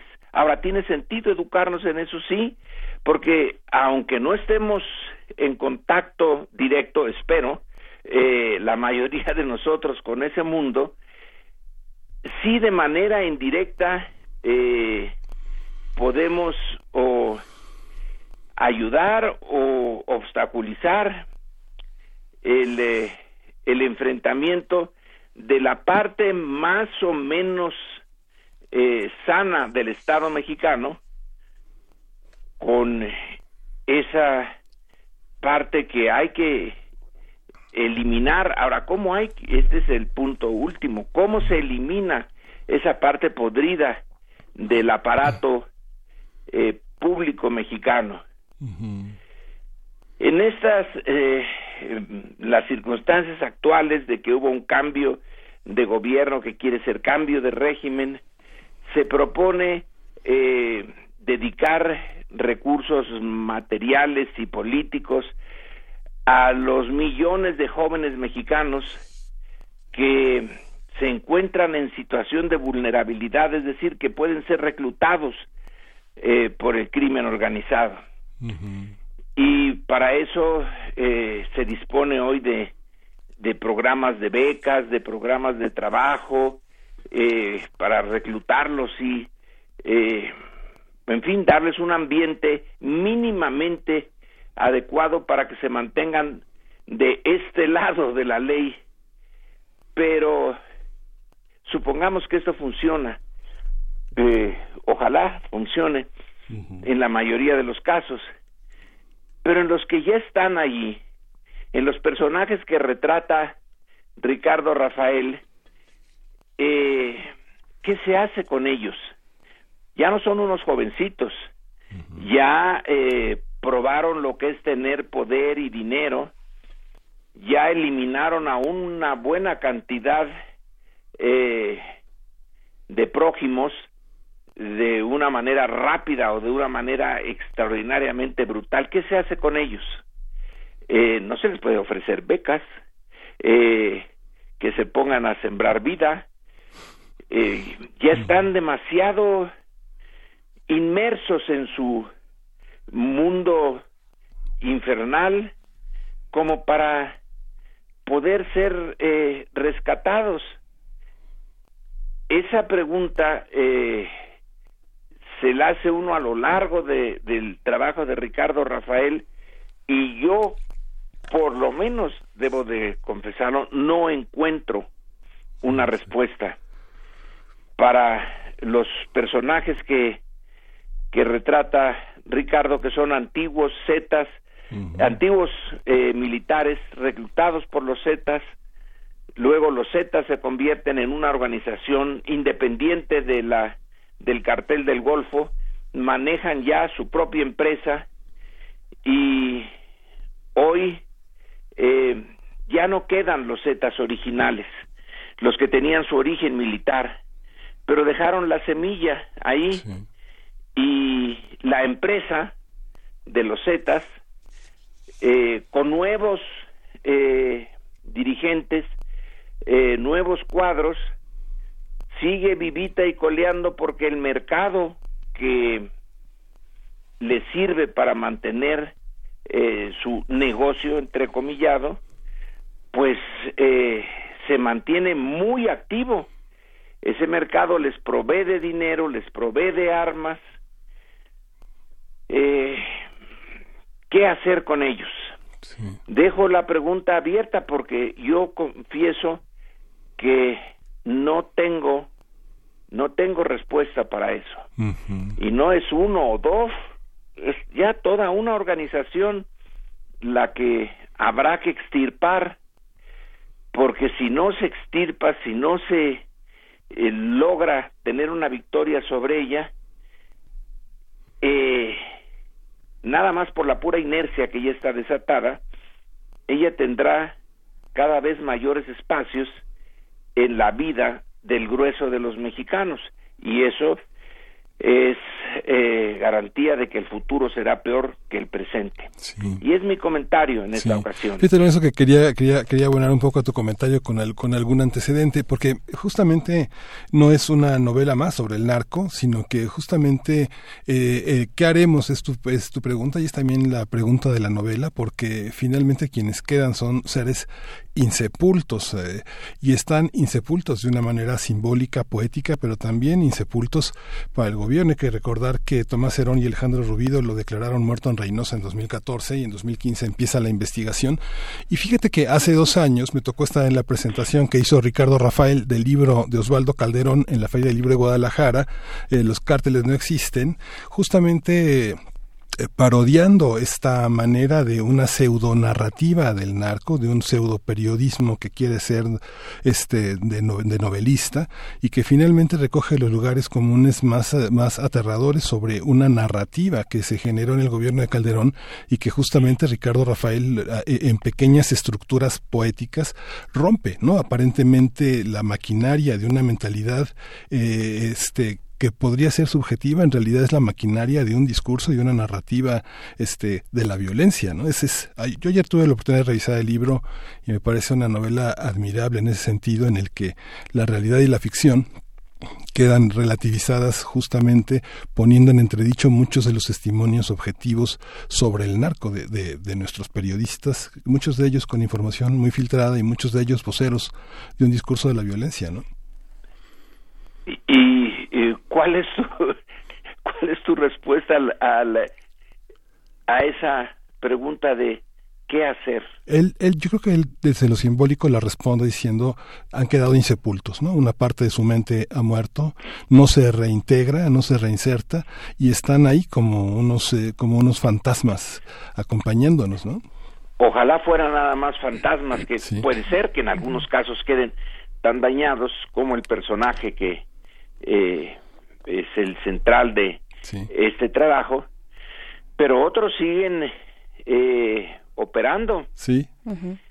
Y y ya no hay posibilidad de rescatarlos. No en las empresas de seguridad privada. sí, porque el Estado, el Estado tampoco también ha fallado en esto, ¿no? En estos procesos eh, muy entre comillas de reinserción social, pues vaya, es, es una vacilada eso. Estamos y yo creo también estamos en un punto en el que ya no podemos pensar en personajes aislados, sino en generaciones completas de jóvenes que han sido cooptadas por este tipo de violencia tan fuerte eh, y, y, tenemos que empezar a pensar en procesos entonces, en procesos de reconstrucción algunos de ellos ya maduraron muchísimo en unos cuantos años y ya son gentes muy maduras, ya están envejecidos en realidad. Sí. Eh, ¿Qué se hacía en el pasado? Y yo nada más lo pongo como una posibilidad que ya está cerrada para el presente. Pero ¿qué sucedió en el siglo XIX cuando el crimen organizado eh, también se desparramó y andaba en eh, bandas completas asolando poblaciones eh, en, relativamente aisladas pero grandes y que tenía eh, bandas de tal dimensión que incluso contaban con artillería los eh, los bandidos de la época que tampoco eran peritas en dulce aunque no creo que hayan sido tan brutales como los de ahora la respuesta es que el Estado no los iba a reinsertar, sino los iba a matar. Sí. Eh, bueno, ahora esa respuesta ya no se puede dar. Está cerrada también. Sí. Aunque eh, me sospecho que en algunos de los casos de eh, matanzas hechas por el ejército en tiempos recientes, pues es la misma receta que en el siglo XIX, eh, pero no es esa eh, eh, la, la, vía. ¿Cuál es entonces? Si están insepultos y no se les puede sepultar, ¿qué, qué rayos se hace? la el reportaje que salió en el New York Times hace tres o cuatro semanas sobre un sicario que fue a la policía en Morelos, que entregó toda la información y que luego lo dejaron. Y según el New York Times, bueno, pues se volvió a la a la sociedad, pero los autores de el eh, reportaje nos dejan saber que él está de regreso y que puede volver a hacer lo mismo que hacía antes. Sí. Así es. Pues, eh, doctor Lorenzo Meyer, vamos a consultar los que no hemos, no lo hemos hecho, esta publicación de este periodista, pues analista, en fin, eh, de Ricardo Rafael, director también del Centro Cultural Universitario Tlatelolco, el hijo de la guerra, y, seguiremos conversando en esta, en esta misma línea, porque hay, hay también otras recomendaciones en ese sentido, donde el periodismo y la novela, eh, incluso novela documental, pues ha estado construyendo o reconstruyendo estos pedazos que ha dejado la violencia. Yo pienso en Jorge Volpi, por ejemplo, eh, en Las elegidas, eh, también en esta novela, la novela criminal, ¿no? que tiene un trabajo documental impresionante sobre el caso de Florence Cassés, el de las elegidas sobre el trata de personas, migración y explotación sexual. En fin, hay, hay mucho que reconstruir desde la literatura y el periodismo también. Muchísimas gracias, doctor Lorenzo Meyer. Buenos días. Buenos días. Hasta pronto. Vamos a ir con música corriendo, corriendito, con Kendrick Lamar, eh, Duckworth. Darling,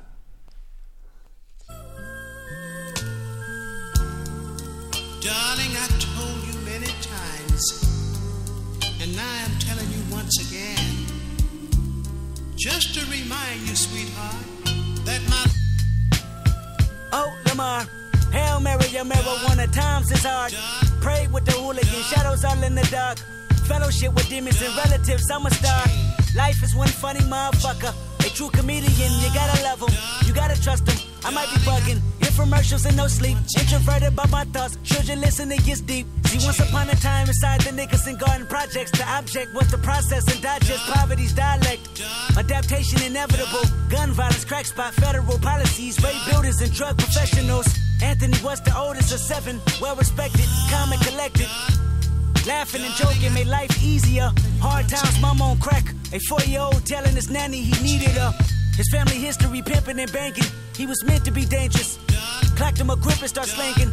15 scraping up his jeans with quarter pieces. Even got some hair from a smoker last weekend. Dodger policeman working for his big me. Smart time hustler graduated to a brick on him. $10,000 out of for project housing. That's on the daily. Seen his first meal, 20 years old. Had a couple of babies. Had a couple of shooters. Caught a murder case. Fingerprints on the gun, They're assuming, but witnesses couldn't prove it. That was back when he turned his back and they killed his cousin. He beat the case and went back to hustling. Bird shuffling. Anthony rang. The first in the projects with the two-tone Mustang. That 5.0 thing. They say 5 came. Circling parking lots and parking spots and hopping out while harassing the corner blocks. Crooked cops told Anthony he should kick it. He brushed him off and walked back to the Kentucky Fried Chicken. See at this chicken spot there was a light-skinned nigga that talked a lot with a curly top and a gap in his teeth. He worked the window. His name was Ducky. He came from the streets. to Robert Taylor home. Southside Project, Chirac, the Terror Dome. Drove to California with a woman on him and $500. They had a son hoping that he see college. Hustling on the side with a 9 to 5 to freak it. Cadillac severely riding son around on weekends. Three piece special with his name on his shirt pocket. Cross the street from the projects. Anthony planned to rob it. Stuck up the place before back in 84. That's when affiliation was really eight years of war. So many relatives telling us, selling us, devilish work, scaling us, crime, intelligent, felonies, prevalent proposition with nines. Ducky was well aware. They robbed the manager and shot a customer last year. He figured he'd get on these niggas' good sides. Free chicken every time Anthony posted in line. Two extra biscuits. Anthony liked them and then let them slide. They didn't kill him. In fact, it looked like they're the last to survive. Pay attention, that one decision changed both of their lives. One curse at a time, reverse to manifest a good karma, and I tell you why. You take two strangers and put them in random predicaments. Give them a soul so they can make their own choices and live with it. 20 years later, them same strangers you make them meet again inside recording studios where they reaping their benefits. Then you start reminding them about that chicken incident. Whoever thought the greatest rapper would be from coincidence? Because if Anthony killed Ducky, Top Dog could be serving life while I grew up without a father. Primer movimiento. Hacemos comunidad. Nota Internacional. Autoridades chinas eh, reconocen el efecto negativo del coronavirus en la economía. Sin embargo, la segunda potencia económica mundial espera que este golpe sea corto. Así es, tras el brote, las autoridades impusieron medidas excepcionales de cuarentena en 10 ciudades para contener la propagación del coronavirus. Se estima que alrededor de 40 millones de habitantes se encuentran encerrados en sus hogares. Incluso las celebraciones del Año Nuevo Lunar fueron canceladas por el gobierno chino. Las medidas implementadas han tenido como consecuencia la caída de las bolsas de valores en China. El Banco Popular eh, de ese país disminuyó los tipos de interés e inyectó al sistema financiero alrededor de 150 mil millones de yuanes, que equivalen a 22 mil millones de dólares. Pues a partir de las medidas que China ha implementado para contener el brote del coronavirus, hablaremos sobre las consecuencias para la economía de esta potencia mundial y también para el resto del planeta ante la emergencia internacional de la Organización Mundial de la Salud. Y para ello nos acompaña en la línea el doctor Enrique Dussel Peters, quien es profesor investigador de la Facultad de Economía de esta universidad, coordinador del Centro de Estudios China-México también de esa facultad y coordinador de la Red Académica de América Latina y el Caribe sobre China. Bienvenido, doctor Enrique Dussel. Muy buenos días.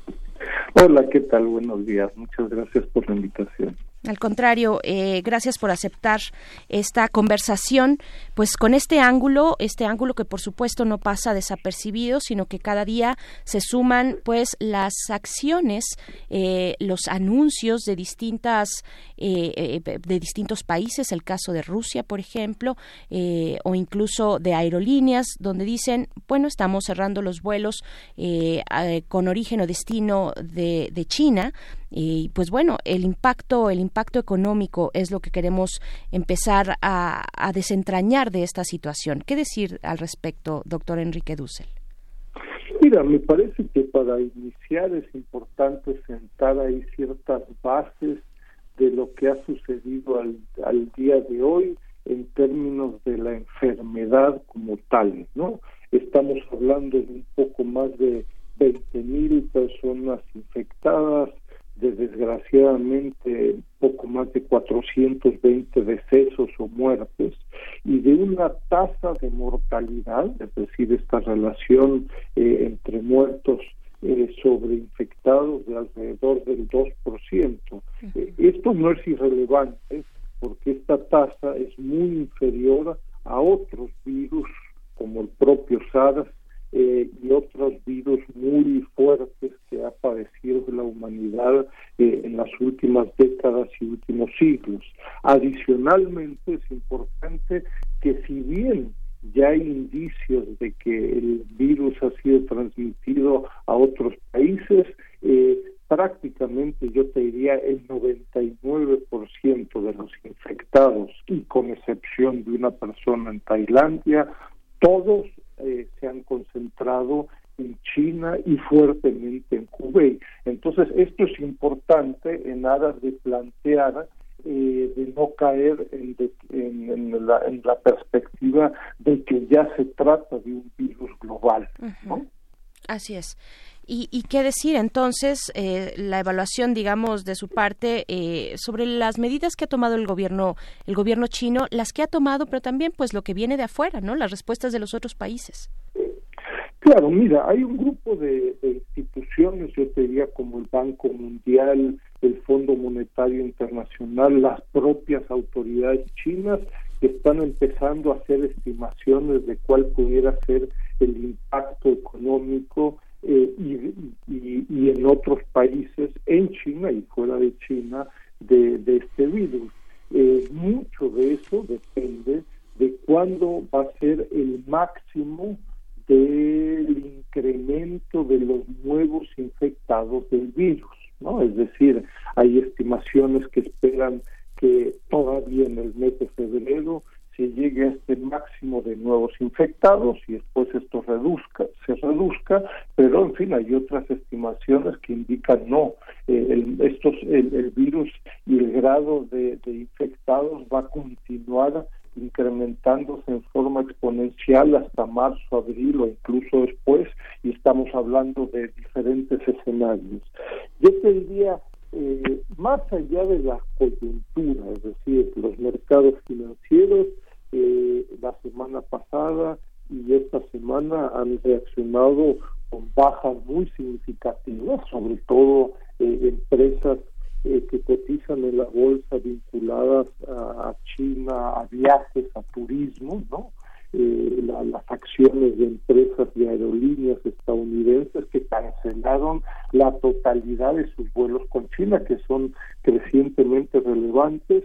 La gran diferencia es que, por ejemplo, con el virus de hace casi un poco más de 15 años del SARS a inicios de los 2000, 2003, eh, y, este coronavirus es de que, claro, la, economía china eh, hace 15 años era desde una perspectiva global mucho, muy inferior, mucho más pequeña en el 2003 representaba alrededor del 5% del Producto Interno Bruto, hoy en día representa alrededor del 18% del Producto Interno Bruto y se espera que en el primer trimestre el Producto Interno Bruto en China se reduzca de estimaciones iniciales que iban a ser eh, del 6.3% a niveles cercanos al 5% y después se recupere, ¿no? Estas son las estimaciones iniciales, de nuevo, y dependiendo de cuánto tiempo se extiende e incrementa eh, eh, exponencialmente el virus. Ojo, economías que van a ser afectadas según estos análisis iniciales en forma muy significativa, son sobre todo las receptoras del turismo chino, es decir, sobre todo Hong Kong y Tailandia, que reciben millones de turistas chinos, eso sí se van a ver afectados en puntos porcentuales en forma fulminante debido a estas cuarentenas y debido a que en muchos casos se han por completo cerrado las fronteras en los últimos 10 días a los turistas chinos. Como estamos verdaderamente frente a un fenómeno que impacta el mercado, la, es imprevisible las reinversiones que se hacen de esas, de esos, de esos, de ese dinero. Es, es, es prácticamente imposible saberlo en términos de que las áreas más afectadas, pues son aparentemente áreas que no tienen que ver esa, directamente con la producción. ¿O cómo lo ve usted, doctor? Mira, de nuevo, sorprendentemente, los diversos análisis que existen son bastante cautos, ¿no? Es decir, eh, hay impactos en las siguientes semanas y se estima que la economía china y el impacto que pudiera tener en terceras economías eh, va a recuperarse en los siguientes trimestres. Lo que sí es interesante es, si yo te recuerdo, si comparamos este eh, desastre, este desastre, esta enfermedad en China, es muy diferente al impacto económico que pudiera, por ejemplo, tener el temblor y los tsunamis que sucedieron hace un poco más de cinco años en Japón. Ahí sí, de un día al otro, cadenas globales de valor eh, y de proveeduría se vieron interrumpidas y el impacto fue fulminante a nivel global, también en México, de empresas que están establecidas en México. Eh, a diferencia de, de, ello, el impacto del coronavirus es, yo te diría, más prolongado. El aparato productivo chino sigue funcionando, no al 100%, eh, y se espera que el aparato productivo, las empresas chinas, retomen sus actividades en los siguientes días y semanas. ¿no? Claro, doctor Enrique Dussel, antes de despedirnos, bueno, un comentario final también, eh, y yo quisiera, eh, pues, si puede también hacer mención de cómo entender estos anuncios de algunas empresas, empresas en este caso norteamericanas, Apple por ejemplo, donde pues han anunciado la posibilidad de cerrar temporalmente sus eh, armadoras allá en territorio chino. Eh, ¿Qué decir de, de, esa, de esa situación que ahorita vemos está en control, y la, pero también la moneda, como eh, según entiende usted nos explica, está en el aire y, y depende mucho de la temporalidad en la que se pueda llegar a controlar este, este virus, ¿no? Mira, son decisiones muy difíciles, ¿no? Es decir, estamos acá hablando de la vida o muerte de miles de personas. Eh, y entonces yo me recuerdo de la, la situación de crisis en México de la H1N1, donde se tomaron medidas ahí de dejar de elaborar, cerrar escuelas, bancos, etcétera, por varios días y ex post algunos señalaron que fueron medidas demasiado dramáticas. Alguno dirá, con eso se salvaron algunas vidas, ¿no? Yo creo, personalmente creo que, que, que es respetable y justificable. Eh, docenas de empresas, si no es que cientos de empresas extranjeras y chinas han cerrado actividades eh, en China, ¿no? Eh, no empresas como Starbucks, armadoras, eh, pero también muchas empresas chinas, más allá de la cuarentena eh, que se ha establecido sobre una ciudad como Hubei, que tiene más de 10 millones de habitantes. Es, es realmente impensable eh, en otros países, ¿no? Entonces, eh, esto no va a durar demasiado tiempo. Pareciera ser que científicamente esto no tiene mucho sentido, es decir, continúa esta tasa de fatalidad, es decir, de muertes por infectados, sigue siendo de alrededor del 2%, y más bien lo que hay que hacer es cuidarse, tener buenos anticuerpos, si no hay que salir a la calle, si no hay que tomar el transporte público o el metro, pues mejor quedémonos en, la, en, casa, ¿no? Pero incluso la medida de cancelar vuelos y viajes internacionales es fuertemente cuestionada eh, por científicos que a esto se dedican.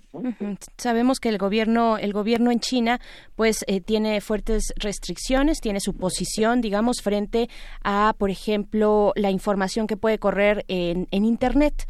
Eh, los eh, ciudadanos no tienen todas las libertades, digamos, que podríamos tener en otros lugares del mundo frente a compartir información, a enterarse a través de esos medios.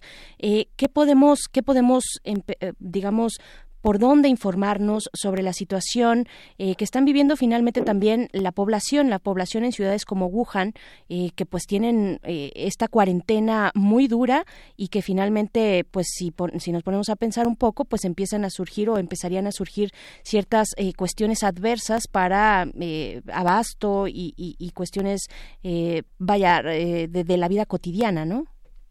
Claro, eh, sí es cierto, es decir, hay restricciones en los medios masivos de comunicación, pero no obstante, yo diría a los interesados, yo creo que dos buenas, interesantes fuentes con información diferente, por un lado, es la información pública, el diario del pueblo, el China Daily, que uno puede acceder eh, por, eh, en fin, por internet sin ningún problema 24 horas, y otra fuente un poco más independiente es, por ejemplo, el China Southern Morning Post, ¿no? De Hong Kong, eh, que es más crítico del gobierno y que permite tener información eh, de la población directamente, escuchar quejas, problemas, etcétera, etcétera, ¿no? Entonces yo creo que existen hoy en día un buen grupo de, medios que te permiten estar informado 24 horas casi al día de debates, discusiones problemáticas en China en la actualidad sobre el coronavirus. Muy bien, pues ahí están estas recomendaciones para mantenernos informados, informadas. El China Daily, el diario del pueblo. ¿Y cuál es el segundo? Perdón, ¿nos lo puede repetir, doctor? Sí, el China Southern eh, Morning Post. Perfecto. China Southern Morning, Post. Perfecto. Si uno lo accede por internet, la, uno puede accederlo gratuitamente. Perfecto. Muy bien, pues doctor Enrique Dussel, le agradecemos mucho esta conversación, este acercamiento pues al ángulo económico de lo que está ocurriendo con el coronavirus eh, en China y en el y en el mundo también. Muchísimas gracias, muy buen día.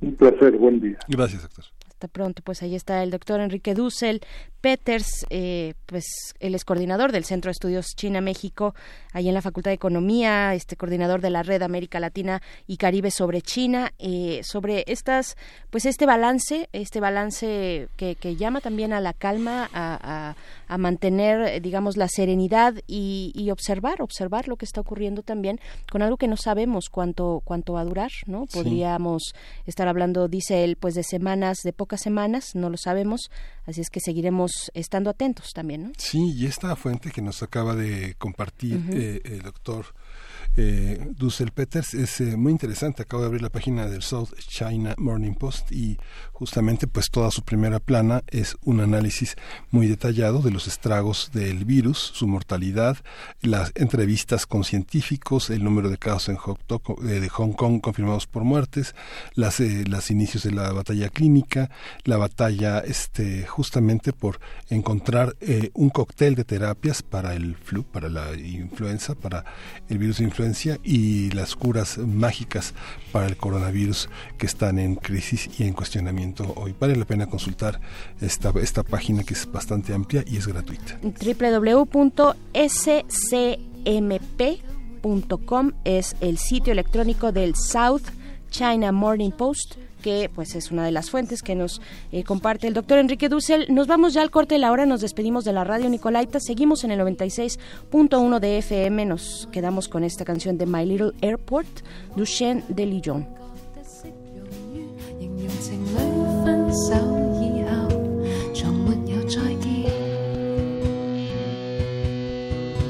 在 IG 看你一生的轉。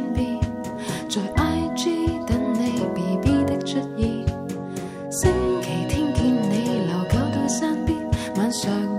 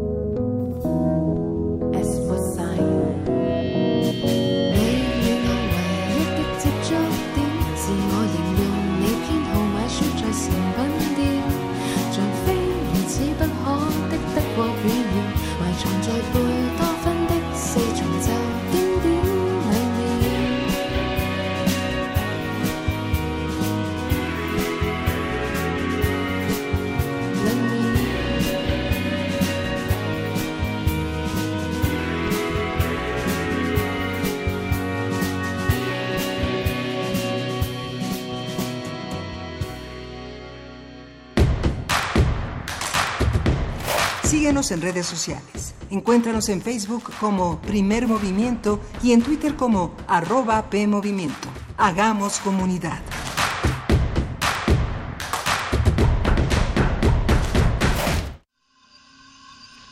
Máximo ha muerto. Su muerte me lo devuelve como fue. Egoísta. ¿Quién supo cómo fue? Tu misma pregunta es respuesta. Un hombre corriente. Máximo era encantador. Como hay millones. Fue un ser vulgar que solo sabía ir a lo suyo por los caminos más trillados. Porque tu querido Máximo era un ángel de maldad. El entierro se verificará mañana a las 11. No se admitirán coronas. Que en paz descanse. Que Dios lo tenga en su santa gloria. Fue un joven decente. Juego de cartas. Escucha esta producción a lo largo de la programación. Una producción de Radio UNAM y la cátedra Max Au en Arte y Tecnología. Mi INE está hecho de la certeza que las y los ciudadanos le damos a las elecciones. Mi INE está hecho de transparencia. La participación voluntaria de quienes vigilamos los procesos electorales nos da confianza a todas y todos. Si quieres hacer algo grande por la democracia, presenta tu solicitud para ser observador u observadora electoral en las oficinas del INE de tu localidad y participa en las elecciones de Coahuila e Hidalgo. Infórmate en INE.mx. Porque mi país me importa, seré observadora electoral en las elecciones de este 7 de junio. Contamos todas, contamos todos. INE. ¿Te ofrecieron un trago o un cigarro? ¿O un churro? Natacha. Y te dijeron que no pasa nada. ¿Seguro que no pasa nada? Antes de entrarle, deberías saber lo que las sustancias adictivas pueden causar en tu cuerpo. ¿O te gusta andar por ahí con los ojos cerrados? Mejor llama a la línea de la vida de Conadic 800-911-2000 cualquier día a cualquier hora. Aquí te escuchamos. Juntos por la paz. Estrategia Nacional para la Prevención de las Adicciones. Gobierno de México. Maestro prevenido, vamos a grabar. Adelante. Soy Óscar de la Borbolla y quiero invitarlos a escuchar un nuevo programa, Las Esquinas del Azar. Óscar de la Borbolla. Sí, ¿Qué Juan, ¿qué estás? ¿Tú qué? estás haciendo aquí? Pues yo aquí trabajo. Juan, pues vengo a invitar a los radioescuchas de Radio UNAM a nuestro programa. ¿Nuestro? Es un espacio de diálogo para platicar de todo y en todos los lugares donde se puede platicar y a veces hasta donde no se puede o no se debe. Una producción de Radio UNAM y la Facultad de Estudios Superiores Agatlán. Las Esquinas del Azar. Todos los martes a las 10 de la mañana por el 96.1 de FM. Radio UNAM. Experiencia sonora.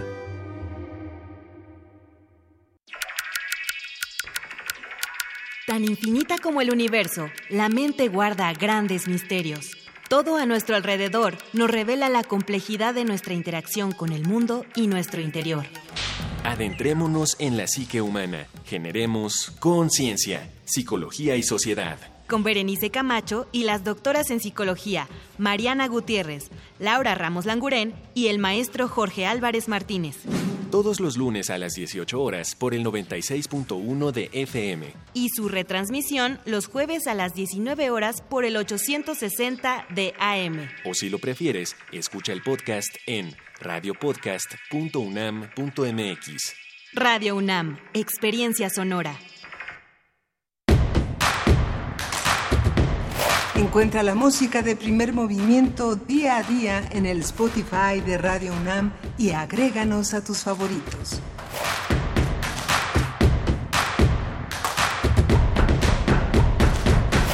Son las 9.5 minutos de la mañana de este martes, martes 4 de febrero, y continuamos aquí en cabina a través del 96.1 de FM, iniciando nuestra tercera hora de transmisión del día de hoy. Miguel Ángel Quemain, ¿cómo estás?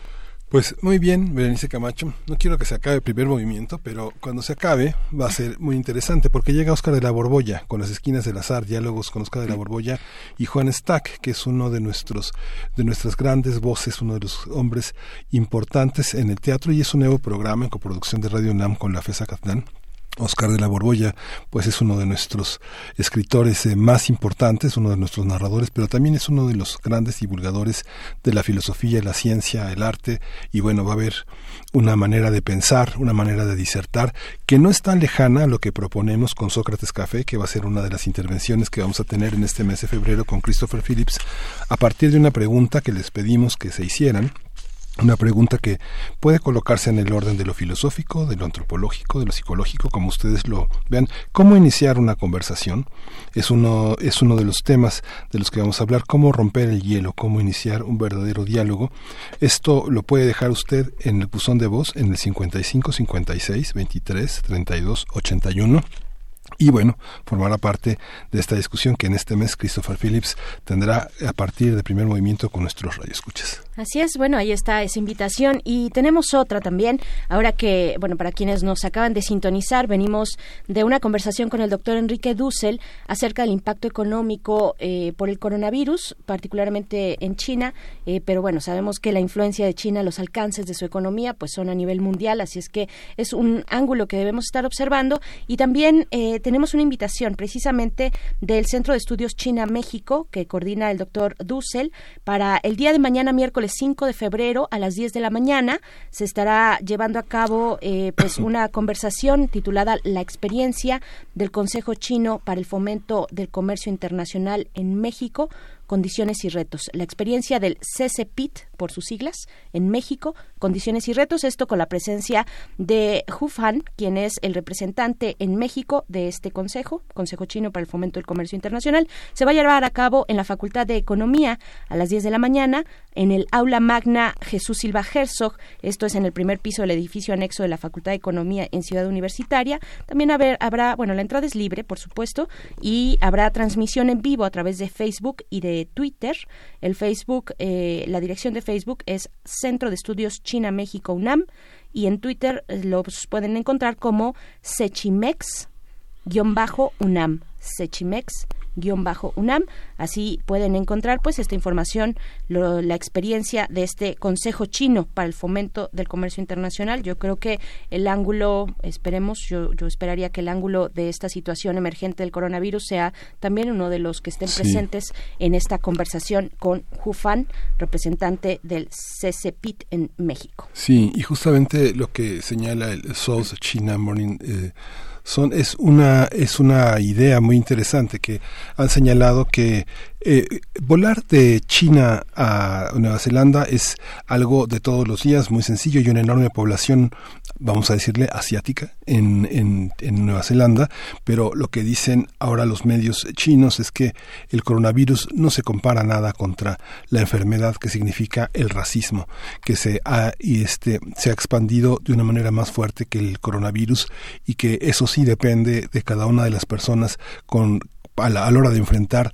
una enfermedad. Y esa esa no es una indirecta es también algo que nos corresponde a nosotros frente a muchas cosas que también vivimos todos los días estornudos toses tenemos que prevenirnos pero tener cuidado de eh, de, atribuirle un, un, mal a alguien eh, como está pasando en esa parte del planeta que justamente los chinos en Nueva Zelanda dicen no yo no soy chino soy asiático no así es. Pues bueno, ahí está también esta recomendación eh, para consultar esta fuente de información que es este diario South China Morning Post scmp.com es la dirección, es un sitio, bueno, es un diario, un diario nos dice el doctor Enrique Dussel, pues mm, algo más crítico del gobierno chino, más, más crítico frente al gobierno chino, pero también está la recomendación del China Daily, por ejemplo, en fin, eh, ahí para que ustedes, ustedes puedan consultar, ahí por supuesto en el, en, el home, en la primera página, en la entrada, eh, pues todas las notas que tienen que ver con el coronavirus, con las terapias, eh, vaya, con, con, todos los tratamientos, con los tratamientos que eh, están incorporándose pues a esta situación. En fin, eh, la situación también en los hospitales en Bangkok. Hay distintos temas relacionados con el coronavirus, ahí podemos informarnos también. es la recomendación del doctor Enrique Dussel. Y pues bueno, vamos antes de la poesía necesaria a invitarles a todos los que nos escuchan y que tenga la posibilidad de eh, pues tener una cuenta, una cuenta en Facebook o en Twitter, enviarnos sus comentarios. Eh, estamos en Twitter como arroba PMovimiento y en Facebook como Primer Movimiento UNAM. O también tenemos nuestro teléfono en cabina, que es el 55 36 43 39. pues hagamos comunidad. Vamos a tener más adelante una mesa muy interesante acerca del el informe que realizó la Comisión de Derechos Humanos de la, Ciudad de, de la Ciudad de México sobre el trabajo infantil y adolescente en espacios públicos. Estaremos conversando en unos momentos más con Alicia Vargas Atala, quien es directora del CIDES, es el Centro Interdisciplinario para el Desarrollo Social, también es integrante del Consejo Directivo de la Redim esta red eh, por los derechos de la infancia. Así es que bueno, esto en unos momentos más hemos estado eh, conversando desde distintos puntos con distintos especialistas, las voces que han sonado aquí en estos micrófonos, Miguel Ángel, precisamente sobre el tema de los niños, las niñas y los adolescentes y el impacto, eh, digamos, en sus vidas de tanto de las cuestiones eh, de, de, la violencia, el impacto de la violencia, como también de la desigualdad en nuestro país. Y pues bueno, toca el turno de hablar del trabajo infantil y adolescente en espacios públicos. Esto después de la poesía necesaria. Primer movimiento. Hacemos comunidad. Es hora de poesía necesaria.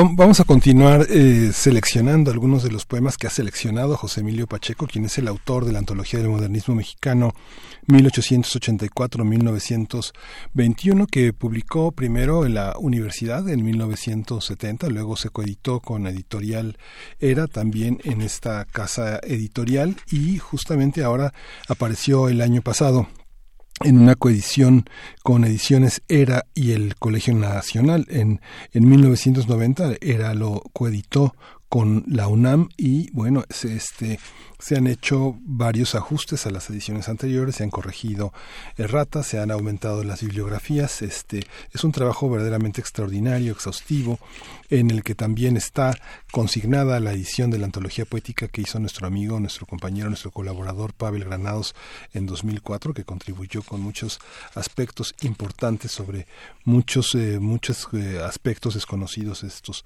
poetas. Salvador Díaz Mirón es a quien le toca el turno pues le llovió a, a, Díaz Mirón, fue el poeta oficial de las fiestas del centenario, fue el poeta de Victoriano Huerta, que lo llamó para dirigir el Imparcial, que era el órgano oficioso de la dictadura. Eh, él consideraba forajidos capitaneados por el siniestro Villa y el horrible Zapata a las hordas de asesinos, ladrones y estupradores e incendiarios eh, al menguado Carranza y a Sobil Chusma. Fue una vida difícil, vale la pena, vale la pena asomarse a ella, entenderla.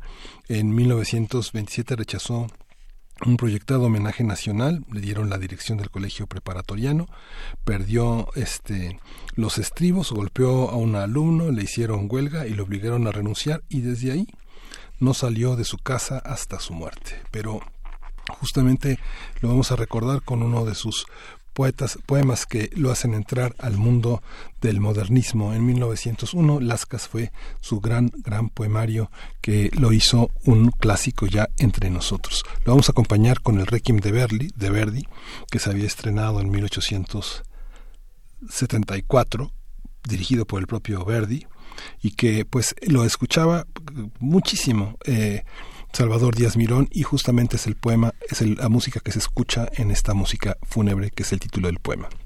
Dice, mi corazón percibe, sueña y presume. Y como envuelta en oro tejido en gasa, la tristeza de Verdi suspira y pasa en la cadencia fina, como un perfume. Y frío de alta zona, hiela y entume. Y la y luz de sol poniente colora y raza, y fe de gloria empiria pugna y fracasa, como en ensayos torpes un ala implume. El sublime concierto llena la casa, y en medio de la sorda y estulta masa, mi corazón percibe, sueña y presume, y como envuelta en oro tejido en gasa, la tristeza de Verdi suspira y pasa en la cadencia fina como un perfume.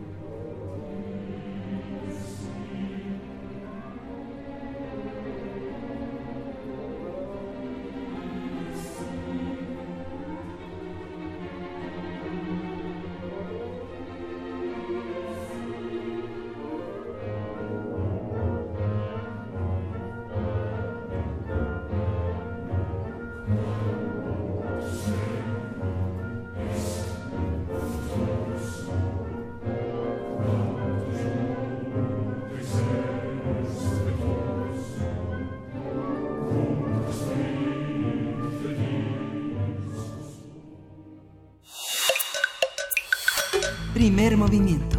Hacemos comunidad.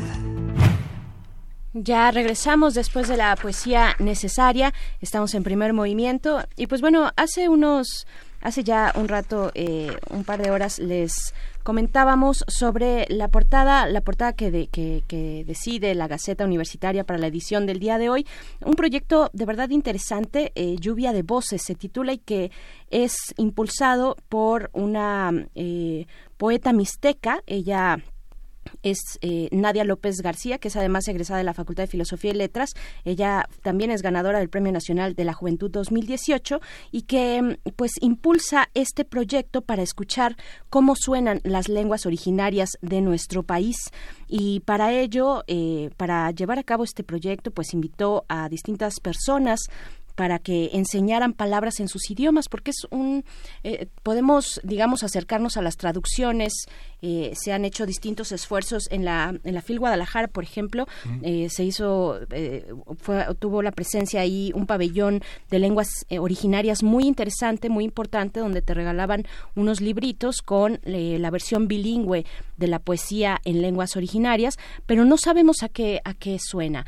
Fíjate que yo tuve la oportunidad en aquel momento en la FIL Guadalajara de estar en el Salón de la Poesía, un espacio pequeño pero también muy íntimo, mm, donde puedes tener un contacto muy cercano con eh, los eh, poetas, con las poetas que ahí se presentaban, y era el caso de un poeta Mushe, un poeta oaxaqueño, em, de nombre, ay, ahorita se me acaba de ir el, apellido, es Elvis. Eh, ahorita, ahorita, Elvis Guerra, Elvis, Guerra. precisamente, y fue una experiencia muy interesante porque él hacía la lectura primero en su lengua originaria y después en español. Entonces, mm, un poco para, para eh, ilustrar lo que ofrece este proyecto de lluvia de voces, donde se reunieron a distintas personas para grabar en sus idiomas, así, eh, muy, eh, digamos, austeramente, con un celular nada más, grabar videos y subirlos a Internet. Esto inició en Michoacán. Eh, pues con la ayuda de una niña eh, y más eh, pues en 50 segundos en muy poco tiempo pues mostraron cómo se dicen las palabras como agua tierra o maíz en purépecha y en mixteco. En fin, esto es lo que quiere impulsar Lluvia de Voces y ustedes pueden encontrar más información si se acercan a la Gaceta de esta de este día, la Gaceta Universitaria, gaceta.unam.mx es la dirección eh, electrónica o también, bueno, por supuesto, el ejemplar físico de la Gaceta. Sí, y pues bueno, vamos a lo siguiente. Lo que vamos a escuchar ahora es un fragmento de la revista Frecuencia 20. La revista Frecuencia 20, ustedes saben, es la revista editada por la Fonoteca Nacional, que pueden encontrar este número y otros anteriores si se acercan al sitio fonotecanacional.gov.mx. Y lo que vamos a escuchar ahora es un archivo, bueno, es acerca de los archivos sonoros, así es que vamos con esto de Frecuencia 20. La Casa de los Sonidos de México presenta Frecuencia 20, la revista sonora de la Fonoteca Nacional. Año 2, número 1. Las joyas de la fonoteca.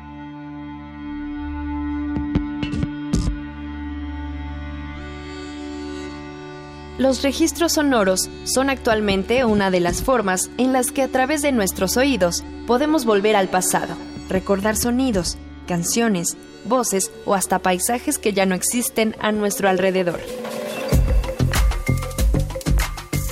A través de las grabaciones de sonido, el ser humano guarda todo tipo de hechos y se convierten en testigos de realidades pasadas que podemos conocer o volver a vivir. Desde finales del siglo XIX hasta nuestros días, el registro sonoro ha evolucionado al compás de los avances tecnológicos, y en las últimas décadas, estos han dado pasos agigantados con respecto a factores como calidad, vida útil del soporte y durabilidad del sonido registrado.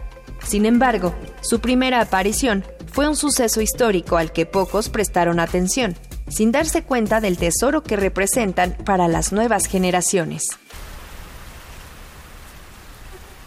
Sonidos de la naturaleza, la musicalidad que se esconde en una máquina y la interpretación de músicos huastecos recrean un paisaje sonoro en el municipio de Ciudad Valles en San Luis Potosí.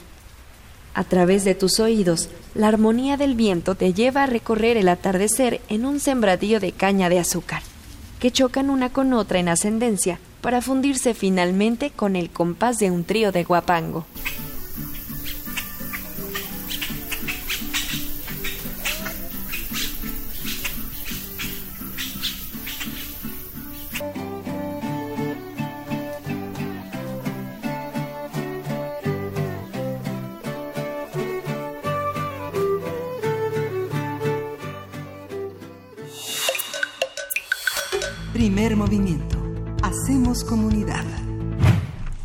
Bien, pues le damos la bienvenida a Juan Meliá, director de Teatro UNAM, que ya está en la línea aquí en Primer Movimiento esta mañana para hablar del Festival Internacional de Teatro Universitario que está próximo ya a iniciar su vigésima séptima edición aquí en la UNAM. Juan Meliá, muy buenos días, qué gusto saludarte. Estamos aquí en cabina Miguel Ángel Quemain, Berenice Camacho. ¿Cómo estás?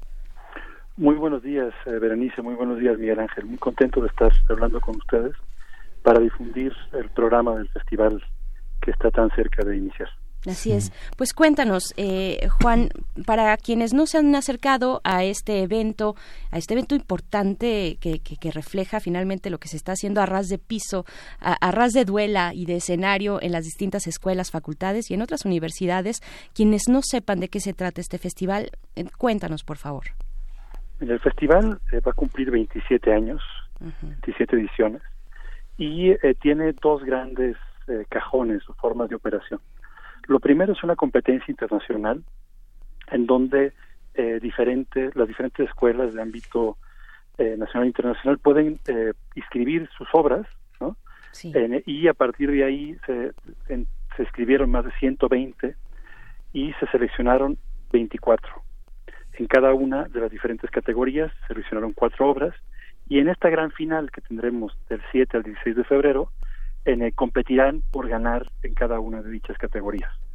El segundo cajón, la segunda rama de operación, este año eh, la dividimos en cinco grandes ejes, pero se trata de todas aquellas acciones complementarias al proceso de la competencia, y este año las definimos en cinco líneas. La plataforma de profesionalización, el festival visto como una plataforma de profesionalización, eh, el festival como un espacio para reflexionar juntos sobre eh, la perspectiva de género necesaria hoy absolutamente en, en todas las disciplinas eh, de nuestra vida, pero en particular en la escena, un énfasis muy importante al cómo se trabaja como grupo o como compañía, y dos líneas muy importantes en el teatro en nuestro país, porque no son eh, líneas que eh, tengan una preponderancia dentro del aula, que es el teatro para niñas, niños y jóvenes audiencias y el teatro de calle y en espacios alternativos. Todo el programa complementario, desde las obras de ámbito internacional, las coproducciones eh, que también se están, estarán presentando, la obra producida y talleres, conferencias, mesas, seminarios, versarán sobre estos cinco temas. Sí, es muy, es muy impresionante, Juan, ver el, todo el tema, porque bueno, lo que hemos tenido como antecedentes de esta, de esta, de esta enorme inclusión ha sido la muestra nacional de teatro, digamos, con todo y que el festival universitario lleva prácticamente, bueno, 27 ediciones, lo que tenemos ahora enfrente es una gran capacidad del resultado de la promoción, la difusión y justamente la, algo que siempre se menosprecia, ¿no? Que es el teatro desde la preparatoria, el CCH, que es un, que es un teatro que tiene una enorme tradición entre nosotros y que justamente ahí es el semillero de los nuevos actores, los actores que emigran desde las entidades de, la República para llegar al CUT, por nuestra, nuestra escuela de teatro y al IMBA. Aquí ¿Cómo, cómo, cómo se colocan frente a una actividad como la de la escuela, como la de la Muestra Nacional de Teatro y los festivales que tienen que ver con el teatro en el interior del país? ¿Qué significa este festival universitario?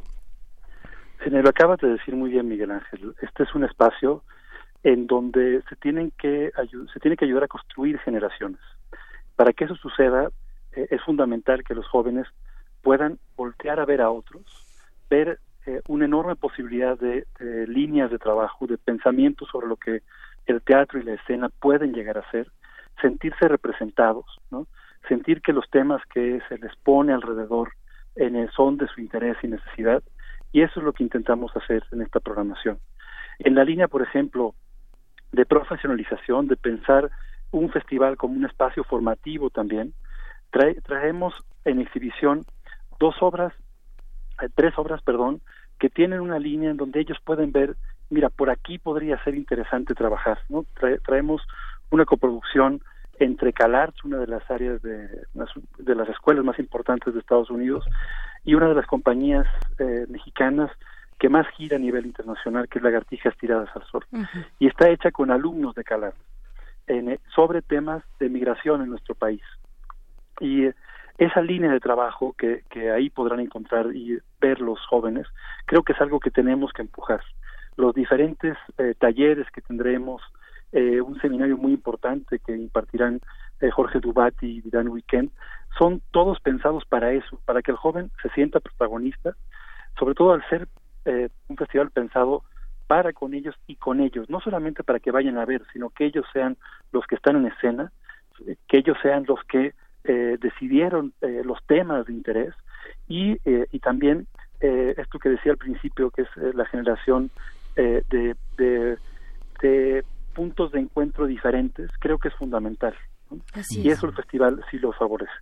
Así es, pues bueno, reconocer el trabajo de grandes compañías de, de, tal calado como Lagartijas tiradas al sol, hasta el trabajo de los profesores de teatro en las prepas, en los SHs, en las escuelas que tienen la posibilidad pues de tener esta experiencia junto con sus alumnos, que de verdad eh, es eh, invaluable porque en los pues todos los alrededores y en el en el mismo centro cultural universitario donde se lleva a cabo eh, pues se genera una fiesta de teatro en todos lados. Eh, ahí a un lado de la en, la explanada pues a un lado de la fuente eh, puedes volteas para todos lados y hay algo que observar respecto al teatro. Yo creo que es muy interesante que podamos asistir y pues ahí está la invitación del 7 al 16 de febrero en el centro cultural universitario en la UNAM. Juan Meliá te agradecemos mucho esta invitación y pues ahí nos estaremos viendo. Muchas gracias a los dos y a su auditorio les rogamos que entren en la página del Teatro UNAM, teatrounam.com.mx, donde encontrarán toda la programación, menos los talleres que, que me alegra mucho poder decir que ya están totalmente llenos. Todas las demás actividades son gratuitas, todas las funciones son gratuitas. Todo, wow.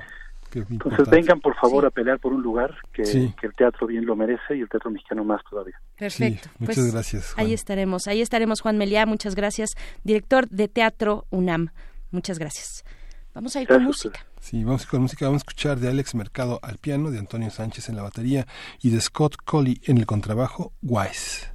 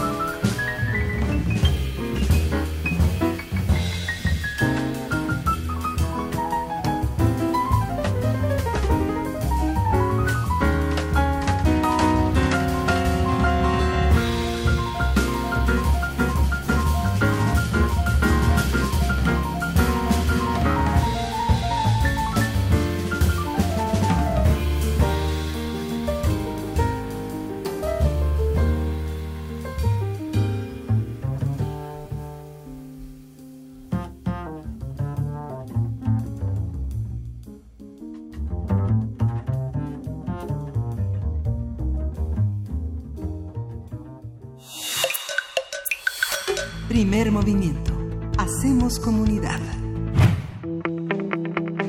La mesa del día. El trabajo infantil y adolescente se ha incrementado en el metro, la central de Abasto y otros espacios de la Ciudad de México. Según cifras oficiales, hay 1.500 menores en esta situación, 54% son niños y 41% niñas, y 5% lactantes.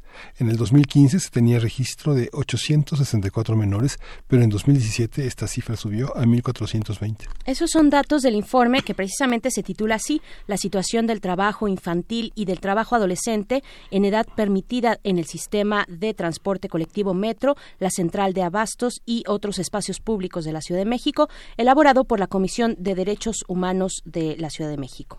El documento señala que en la central de abasto hay más de 500 niños y adolescentes desempeñando distintos trabajos como carga de mercancías, carretilleros, subasta o separación de bienes materiales. Para organismos defensores de derechos de los niños, niñas y adolescentes, el trabajo infantil y adolescente vulnera derechos a la educación, la salud, la alimentación, entre muchos otros. A partir de la presentación de este informe vamos a hablar sobre la situación del trabajo infantil y adolescente en México, las deudas pendientes con ese sector de la población y está aquí en cabina, muchas gracias, Alicia Vargas Atala, es directora del CIDES, es eh, el AYAP del Centro Interdisciplinario para el Desarrollo Social e integrante del Consejo Directivo de la Redim.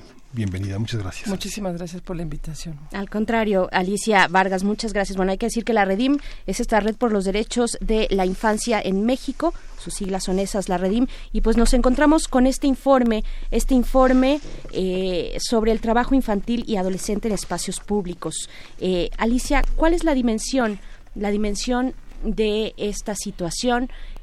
Cuando hablamos de trabajo infantil y adolescente, ¿a qué nos referimos? ¿A qué se refiere este informe? ¿Trabajo formal e, e informal también? ¿Cuáles son las edades, digamos, cuando ya eh, que, que, están permitidos ya que los jóvenes, que los adolescentes tengan eh, una, eh, una vida laboral, digamos? Yo, yo, creo que, bueno, pues muchas gracias por la invitación y gracias por tocar este tema que en estricto sentido es un, un tema de la agenda pendiente de los derechos de niños y niñas en este país. ¿no? Em, y además un tema eh, profundo de analizar porque toca estructuras y raíces muy profundas en nuestra cultura mexicana y que bifurca también las visiones respecto al trabajo infantil. No, no, no, no es extraño, pues, ni nuevo señalar que tenemos como dos grandes visiones una que se ha institucionalizado y que representa las voces de importantes organismos internacionales de protección y defensa de los derechos del niño, que es justamente la erradicación del trabajo infantil. No solamente la erradicación de las prácticas de explotación infantil, sino la erradicación del trabajo. Y otro enfoque que está más ligado a organizaciones de base y, y, organizaciones comunitarias que le dan un enfoque al trabajo infantil más eh, digamos, cultural, más del tipo eh, de la formación em, que se tiene que hacer para construir hombres y mujeres eh, trabajadoras, que responsables, ¿no? Entonces tiene un tinte también, digamos, cultural en el que se puede visualizar la trayectoria y la transferencia de códigos y prácticas culturales. Entonces, cómo, cómo visualizar eh, en primera instancia el trabajo infantil sin eh, criminalizar a estos grupos poblacionales que tienen esta perspectiva cultural, que no, no estamos hablando de la, de la explotación, estamos hablando del trabajo, ¿no? Y, y, cómo, y cómo visualizar también a los organismos internacionales que dan una postura y que visualizan el trabajo infantil desde el deber ser, por ejemplo, establecido en, en instrumentos internacionales de protección y que, sin embargo, no están en este momento, eh, no podemos armonizar de manera adecuada, económica, política, este, culturalmente en nuestro país. Entonces, me parece a mí en ese sentido que el informe es un informe efectivamente desde un enfoque de derechos de niños, desde la perspectiva donde se visualiza y se posiciona el interés superior de la niñez, exponiendo la gravedad del asunto, la gravedad de, de los niños que trabajan entre los 5 y los 14 años, entre los niños que ya se convierten en trabajadores a partir de su estatus de acompañantes de los, de los papás y de los familiares que tienen este, labores eh, de, de, trabajo, sobre todo en la calle, ¿no? Eh, eh, comerciantes ambulantes, vendedores de, cruceros, trabajadores de, centrales de abasto, etcétera, y que em, digamos, la perspectiva desde la que se visualiza permite dimensionar, que además me parece muy importante, está por supuesto retomado a partir de las cifras oficiales que proporcionó el INEGI en su último reporte de junio del año pasado, y que digamos es lo más vigente y que por cierto quisiera yo aprovechar la ocasión para solicitar al informe al INEGI que mantenga este informe porque no lo no lo suspendieron en algunos años y que es muy importante seguir en la pista en la numeralia de la población infantil que está trabajando. Claro, perdón, como paréntesis fue de estos informes entonces de estas encuestas eh, que se recortaron a través eh, a partir del sí, eh, de la austeridad. exactamente. y entonces de hecho tuvimos pequeñas cápsulas que proporcionaba el INEGI, pero el informe informe 2017 ya no se volvió a presentar y entonces no tenemos un reporte hasta ahora que presenta la Comisión de Derechos Humanos de la Ciudad de México este muy importante informe sobre trabajo infantil que además lo, lo focaliza en los espacios de mayor conflictividad laboral, ¿no? que son justamente la central de abasto y las líneas del metro, donde está a todas luces, a vista de todo el mundo, eh, prácticas de trabajo a veces bastante humillante y denigrante en el caso de niños y niñas, ¿no? Solo me, recuerdo siempre una anécdota de una persona que se decía que estaba sentada en un asiento del metro y que llegó un niño arrastrándose desde media puerta para llegar y con un trapito limpiarle los zapatos para recibir una moneda. Ese tipo de trabajo que, que, que, denigran, que, que mm, configuran una, una condición grave de, de, la autoestima, del, del, reconocimiento del sujeto como sujeto de derechos, pues es lo que nos afecta. Y aquí podríamos entonces empezar a ubicar, eh, a partir de este, digamos, este mapeo eh, eh, pues cuantitativo y también cualitativo que nos presenta el reporte, ubicar también quiénes son los entes, quiénes son los sujetos que están involucrados en esta, en esta condición de trabajo infantil. Y a quizá también ubicar cuáles serían las responsabilidades que le tocarían a cada uno de estos sujetos para modificar justamente esta condición eh, no solamente de, trabajo infantil, sino de explotación, de tratos humillantes, de trata infantil también que se da, por supuesto, y que posiciona a la niñez en un gravísimo, altísimo este grado de vulneración de sus derechos. Y recordar nada más que según informaciones de la CEPAL, y creo que el informe también lo menciona, eh, somos el país, el segundo país de América Latina con mayor niñez trabajando y configuramos en el total de nuestra población la tercera parte de la población infantil trabajadora de América Latina. Eh, fuera del aire conversábamos el sentido de este informe, porque hay, varios informes, la Organización Internacional del Trabajo, que toman en cuenta 100 países y estándares y parámetros que no tienen tienen poco que ver idiosincráticamente con nosotros, el tema también de la ODE y de la CEPAL que también configuran, y el INEGI, que con todo y que uno puede cruzar datos de niños que se comportan aparentemente de la misma manera en ciudades como la Ciudad de México, Guadalajara, Tijuana, Puebla, pues son, son distintos. Tal vez en este son, son datos los que se cruzan. Un niño empuja un carrito, un, un, diablito, el mismo diablito en Tijuana y en la Ciudad de México.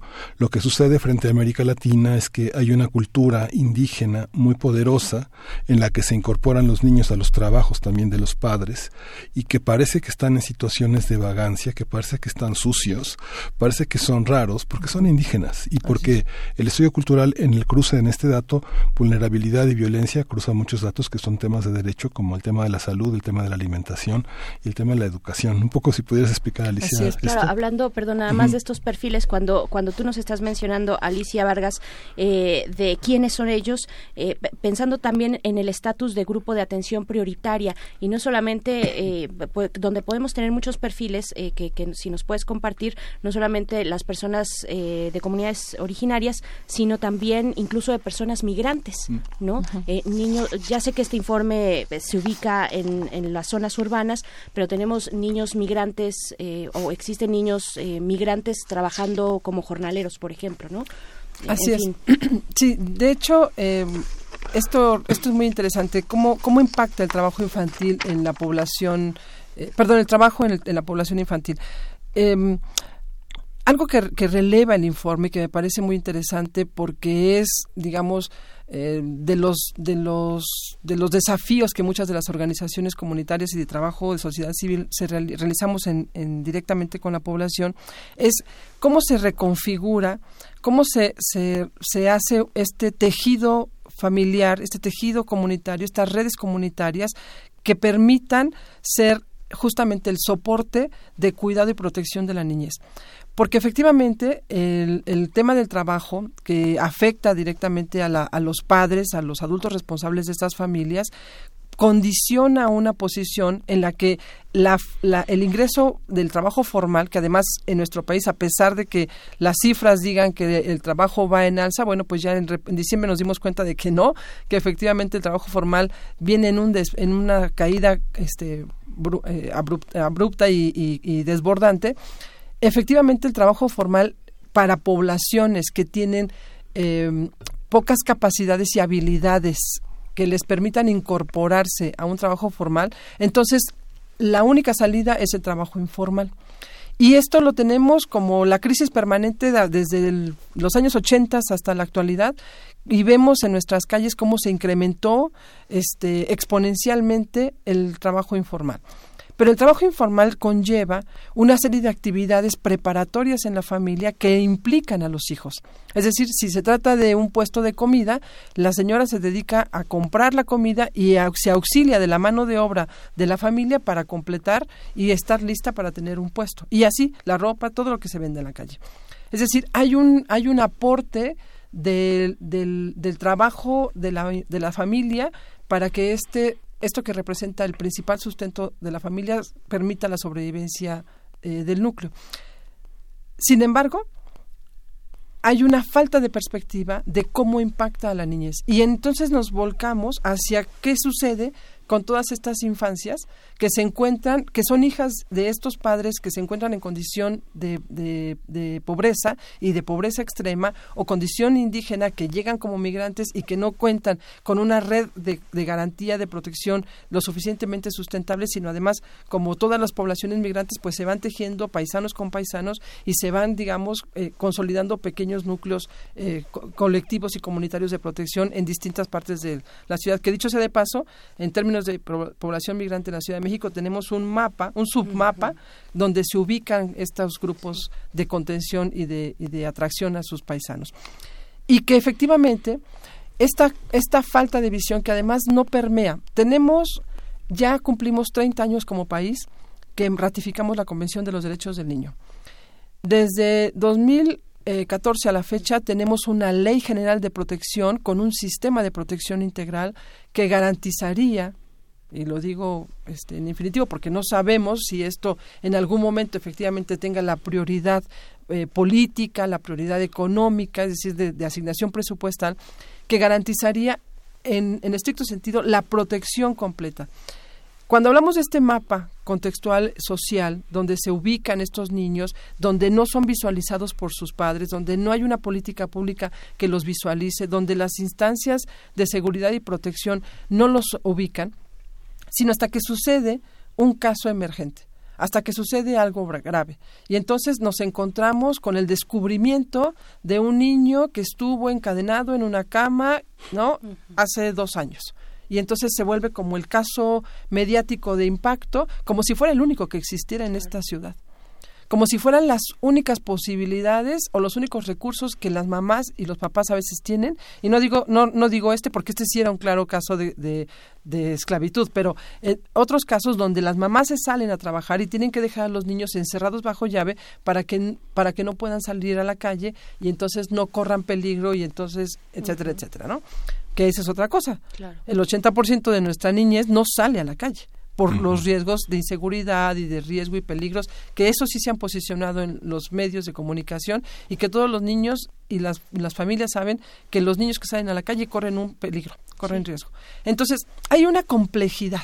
¿no? Donde las familias no están contando con el soporte, con el apoyo, con la con, e, con este sistema que garantice que los tutores inmediatos, que la red inmediata de protección que son la familia, efectivamente cuente con los recursos que le permita impedir que el niño destine una muy importante parte de su tiempo al trabajo y que por, su, por cierto lo desapegue de lo que correspondería a las actividades de acuerdo con el desarrollo y su edad. ¿Cómo, cómo empezar a, desmontar eh, Alicia Vargas, directora del CIDES, cómo empezar a desmontar estas prácticas que en muchas ocasiones, ya lo mencionaba, son prácticas culturales, eh, sin criminalizar a los padres, a las madres, a los abuelos, a los tíos, a los hermanos mayores. Eh, ¿Cómo le hacemos? ¿Y qué hace también la autoridad? ¿Cuál es el papel de la autoridad? ¿Cuáles son los lineamientos, digamos, eh, las cuestiones que, están en la ley? ¿no? Ya nos mencionabas esta ley de 2014, frente a estándares internacionales esta cuestión que platicabas, cómo armonizarlo también. Mira, por eso resulta relevante y muy interesante este informe de la comisión. Eh, porque me parece que toca temas importantes relacionados con estos vacíos o estos huecos que se configuran entre la ley, es decir, lo que se mandata la ley y la realidad. ¿no? ¿Cómo hacemos el, la conexión?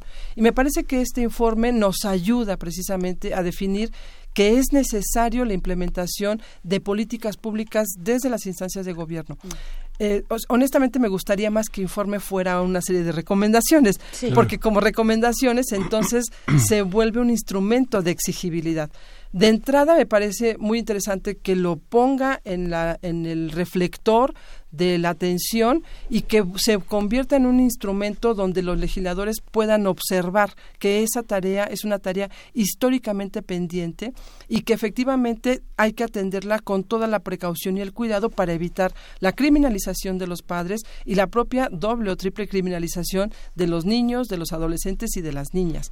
Que además las niñas son mucho más invisibles en algunas en algunos contextos porque son las que se quedan a hacer todas las labores del, del hogar, del cuidado de los, de los adultos, del cuidado de los enfermos y del cuidado de los más pequeños, sustituyendo el rol de la madre y que entonces ese trabajo ni siquiera lo tenemos concebido como un trabajo infantil.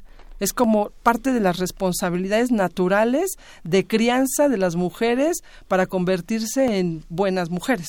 Y no es remunerado de entrada. No, es remunerado porque no tiene esa concepción. Entonces, me parece que es interesante que el estudio focalice porque de esa manera hacemos el salto a que la sociedad civil, desde el empuje de la observancia del cumplimiento de la ley, podamos poner el dedo en el renglón y en ese, en ese momento posicionarnos como actores de exigibilidad. Y las voces de los niños. Es muy importante, muy importante que si hay una intención de retomar estas observaciones o, o, más bien este documento como un elemento de recomendación, no nos olvidemos que los niños y las niñas siempre tienen algo que decirnos. Es decir, los adolescentes que tienen trabajo eh, ya normalizado, legalizado, son voces muy importantes que nos pueden dar pistas de cómo resolverlo, porque tienen mucha experiencia en eso. Hay una parte que, sí, que, que es interesante, que justamente eh, y continúa hasta nuestras facultades. La UNAM tiene datos eh, al respecto, como después de la prepa y, y en las facultades continúan los jóvenes ayudando en las tareas domésticas y laborales de sus padres, que hay una parte idiosincrática también ahí en esa, en esa manera cultural de articularse. Hay un elemento también interesante que te quería señalar. Hay una, hay una parte en, los, en las autoridades del metro, por ejemplo, que muchas agresiones entre, entre niños que trabajan a veces son sufridas por sus propios hermanos. es. los hermanos mayores lideran a grupos ambulantes donde también ellos y con pequeñas cajitas de venta de discos, etcétera, este rivalizan con sus propios hermanos y son accidentados por ellos. Pero hay un elemento a partir de que entró la ley en vigencia, disminuyó la consulta externa en hospitales públicos, porque la vigilancia del DIF y del Ministerio Público este este pena, este, indaga, investiga los casos de maltrato infantil. ¿Cómo, ¿Cómo es esta relación entre maltrato infantil y las autoridades competentes para allegarse los casos de personas que son violentadas laboralmente en situaciones de familia? Pues es, yo creo que es de las cosas más, más terribles que tenemos. Particularmente el CIDES, nosotros trabajamos con población, con familias indígenas migrantes que llegan a la Ciudad de México y que por supuesto, los de los primeros este, espacios que ocupan para trabajar son los espacios callejeros, porque además son los espacios más abiertos, ¿no? De mayor eh, posibilidades de ingreso inmediato, pero también son los de la escala, los que están ubicados en la escala de la, de la economía más bajos, así que reciben los menores ingresos. Y los principales conflictos con los que se enfrentan efectivamente tienen que ver con la policía.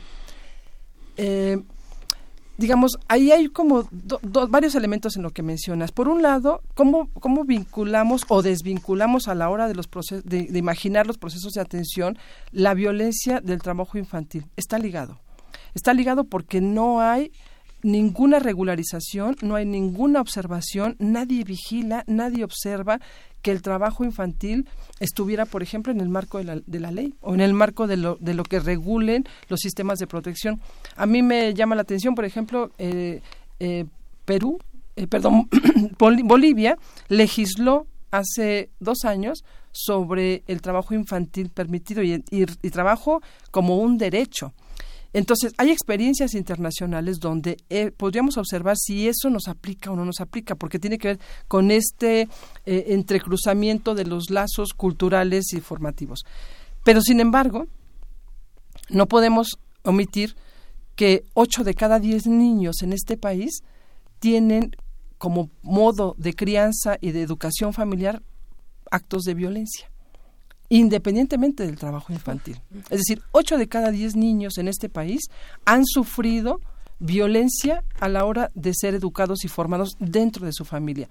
No sé si la violencia está vinculada al trabajo, pero sí está vinculada a la crianza. Y el punto es que el trabajo también está vinculado a la crianza.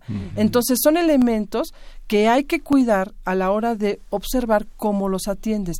Se encuentran porque son parte de cómo están estructurados estos vínculos y relaciones familiares que han llevado a que tengamos en este momento en este país a la violencia como un elemento de lo más invisibilizado, de lo más naturalizado y adecuado para seguir manteniendo en secrecía todo el tema de los derechos de los niños y niñas. Y la sociedad es, por supuesto, los sujetos, las familias, los entes, la institucionalidad que protege a la niñez es responsable, pero más todavía el Estado, porque el Estado es el sujeto garante de que la sociedad también cumpla esos derechos. Mm. Debe de proporcionar las instancias, la, la, la concientización, la información y los mecanismos para garantizar que no hubiera ninguna familia que se sintiera en libertad de golpear a un niño como una forma educativa. Por supuesto. Eh, Alicia Vargas, directora del CIDES, se nos acabó ya el tiempo, pero solamente en un minuto preguntarte qué es lo que falta. Nos comentabas 2014 esta Ley General de Niños, Niñas y Adolescentes. ¿Qué es lo que le falta a México mm, de manera muy breve?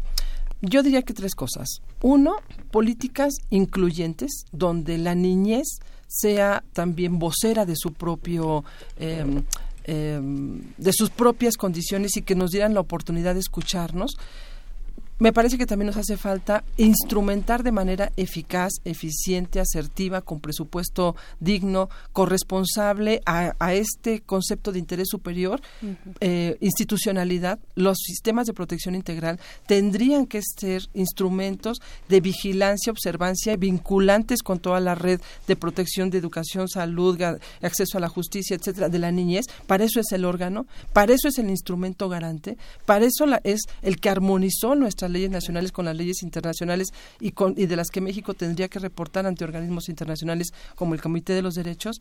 Y una muy, muy importante, que la sociedad se concientice de eso. Es decir, necesitamos información, necesitamos que nos reeducarnos y reconfigurar las prácticas de crianza de nuestra niñez. Así es. Bueno, pues te agradecemos mucho. Están también las redes sociales de CIDES. Así es. ¿Cuáles son? Es arroba CIDES IAP en el Facebook y en el Twitter y www.cidescolibri.org. Haz la orden. Pues Perfecto. muchas gracias. Alicia Vargas Atala, directora del CIDES IAP. Muchísimas gracias y pues se nos acabó el tiempo. Gracias. Gracias. Eh, hay que eh, pues tener presente esta cuestión. Son titulares de derechos, no no son mm, propiedad de, de, nadie. Son titulares de derechos y hay que empezar a caminar sobre ese sentido. Estamos ya por despedirnos, Miguel Ángel. Ya sí, ya nos vamos y, como le habíamos recordado, eh, ahí continúa continúa eh, después de las del de primer movimiento el programa de Oscar de la Borbolla. No deje de sintonizarnos, quédese en Radio UNAM y bueno, pues, ¿qué más decir, Berenice? Pues decir que lo que estamos escuchando ya es de la maldita vecindad y los hijos del quinto patio. Un poco de sangre. Un poco de sangre, así Un poco de sangre. Es lo que estamos escuchando. Nos escuchamos mañana de 7 a 10 de la mañana. Quédese con nosotros, quédese en Radio UNAM. Viene mucha filosofía, mucha conversación. Esto fue Primer Movimiento. El mundo desde la universidad.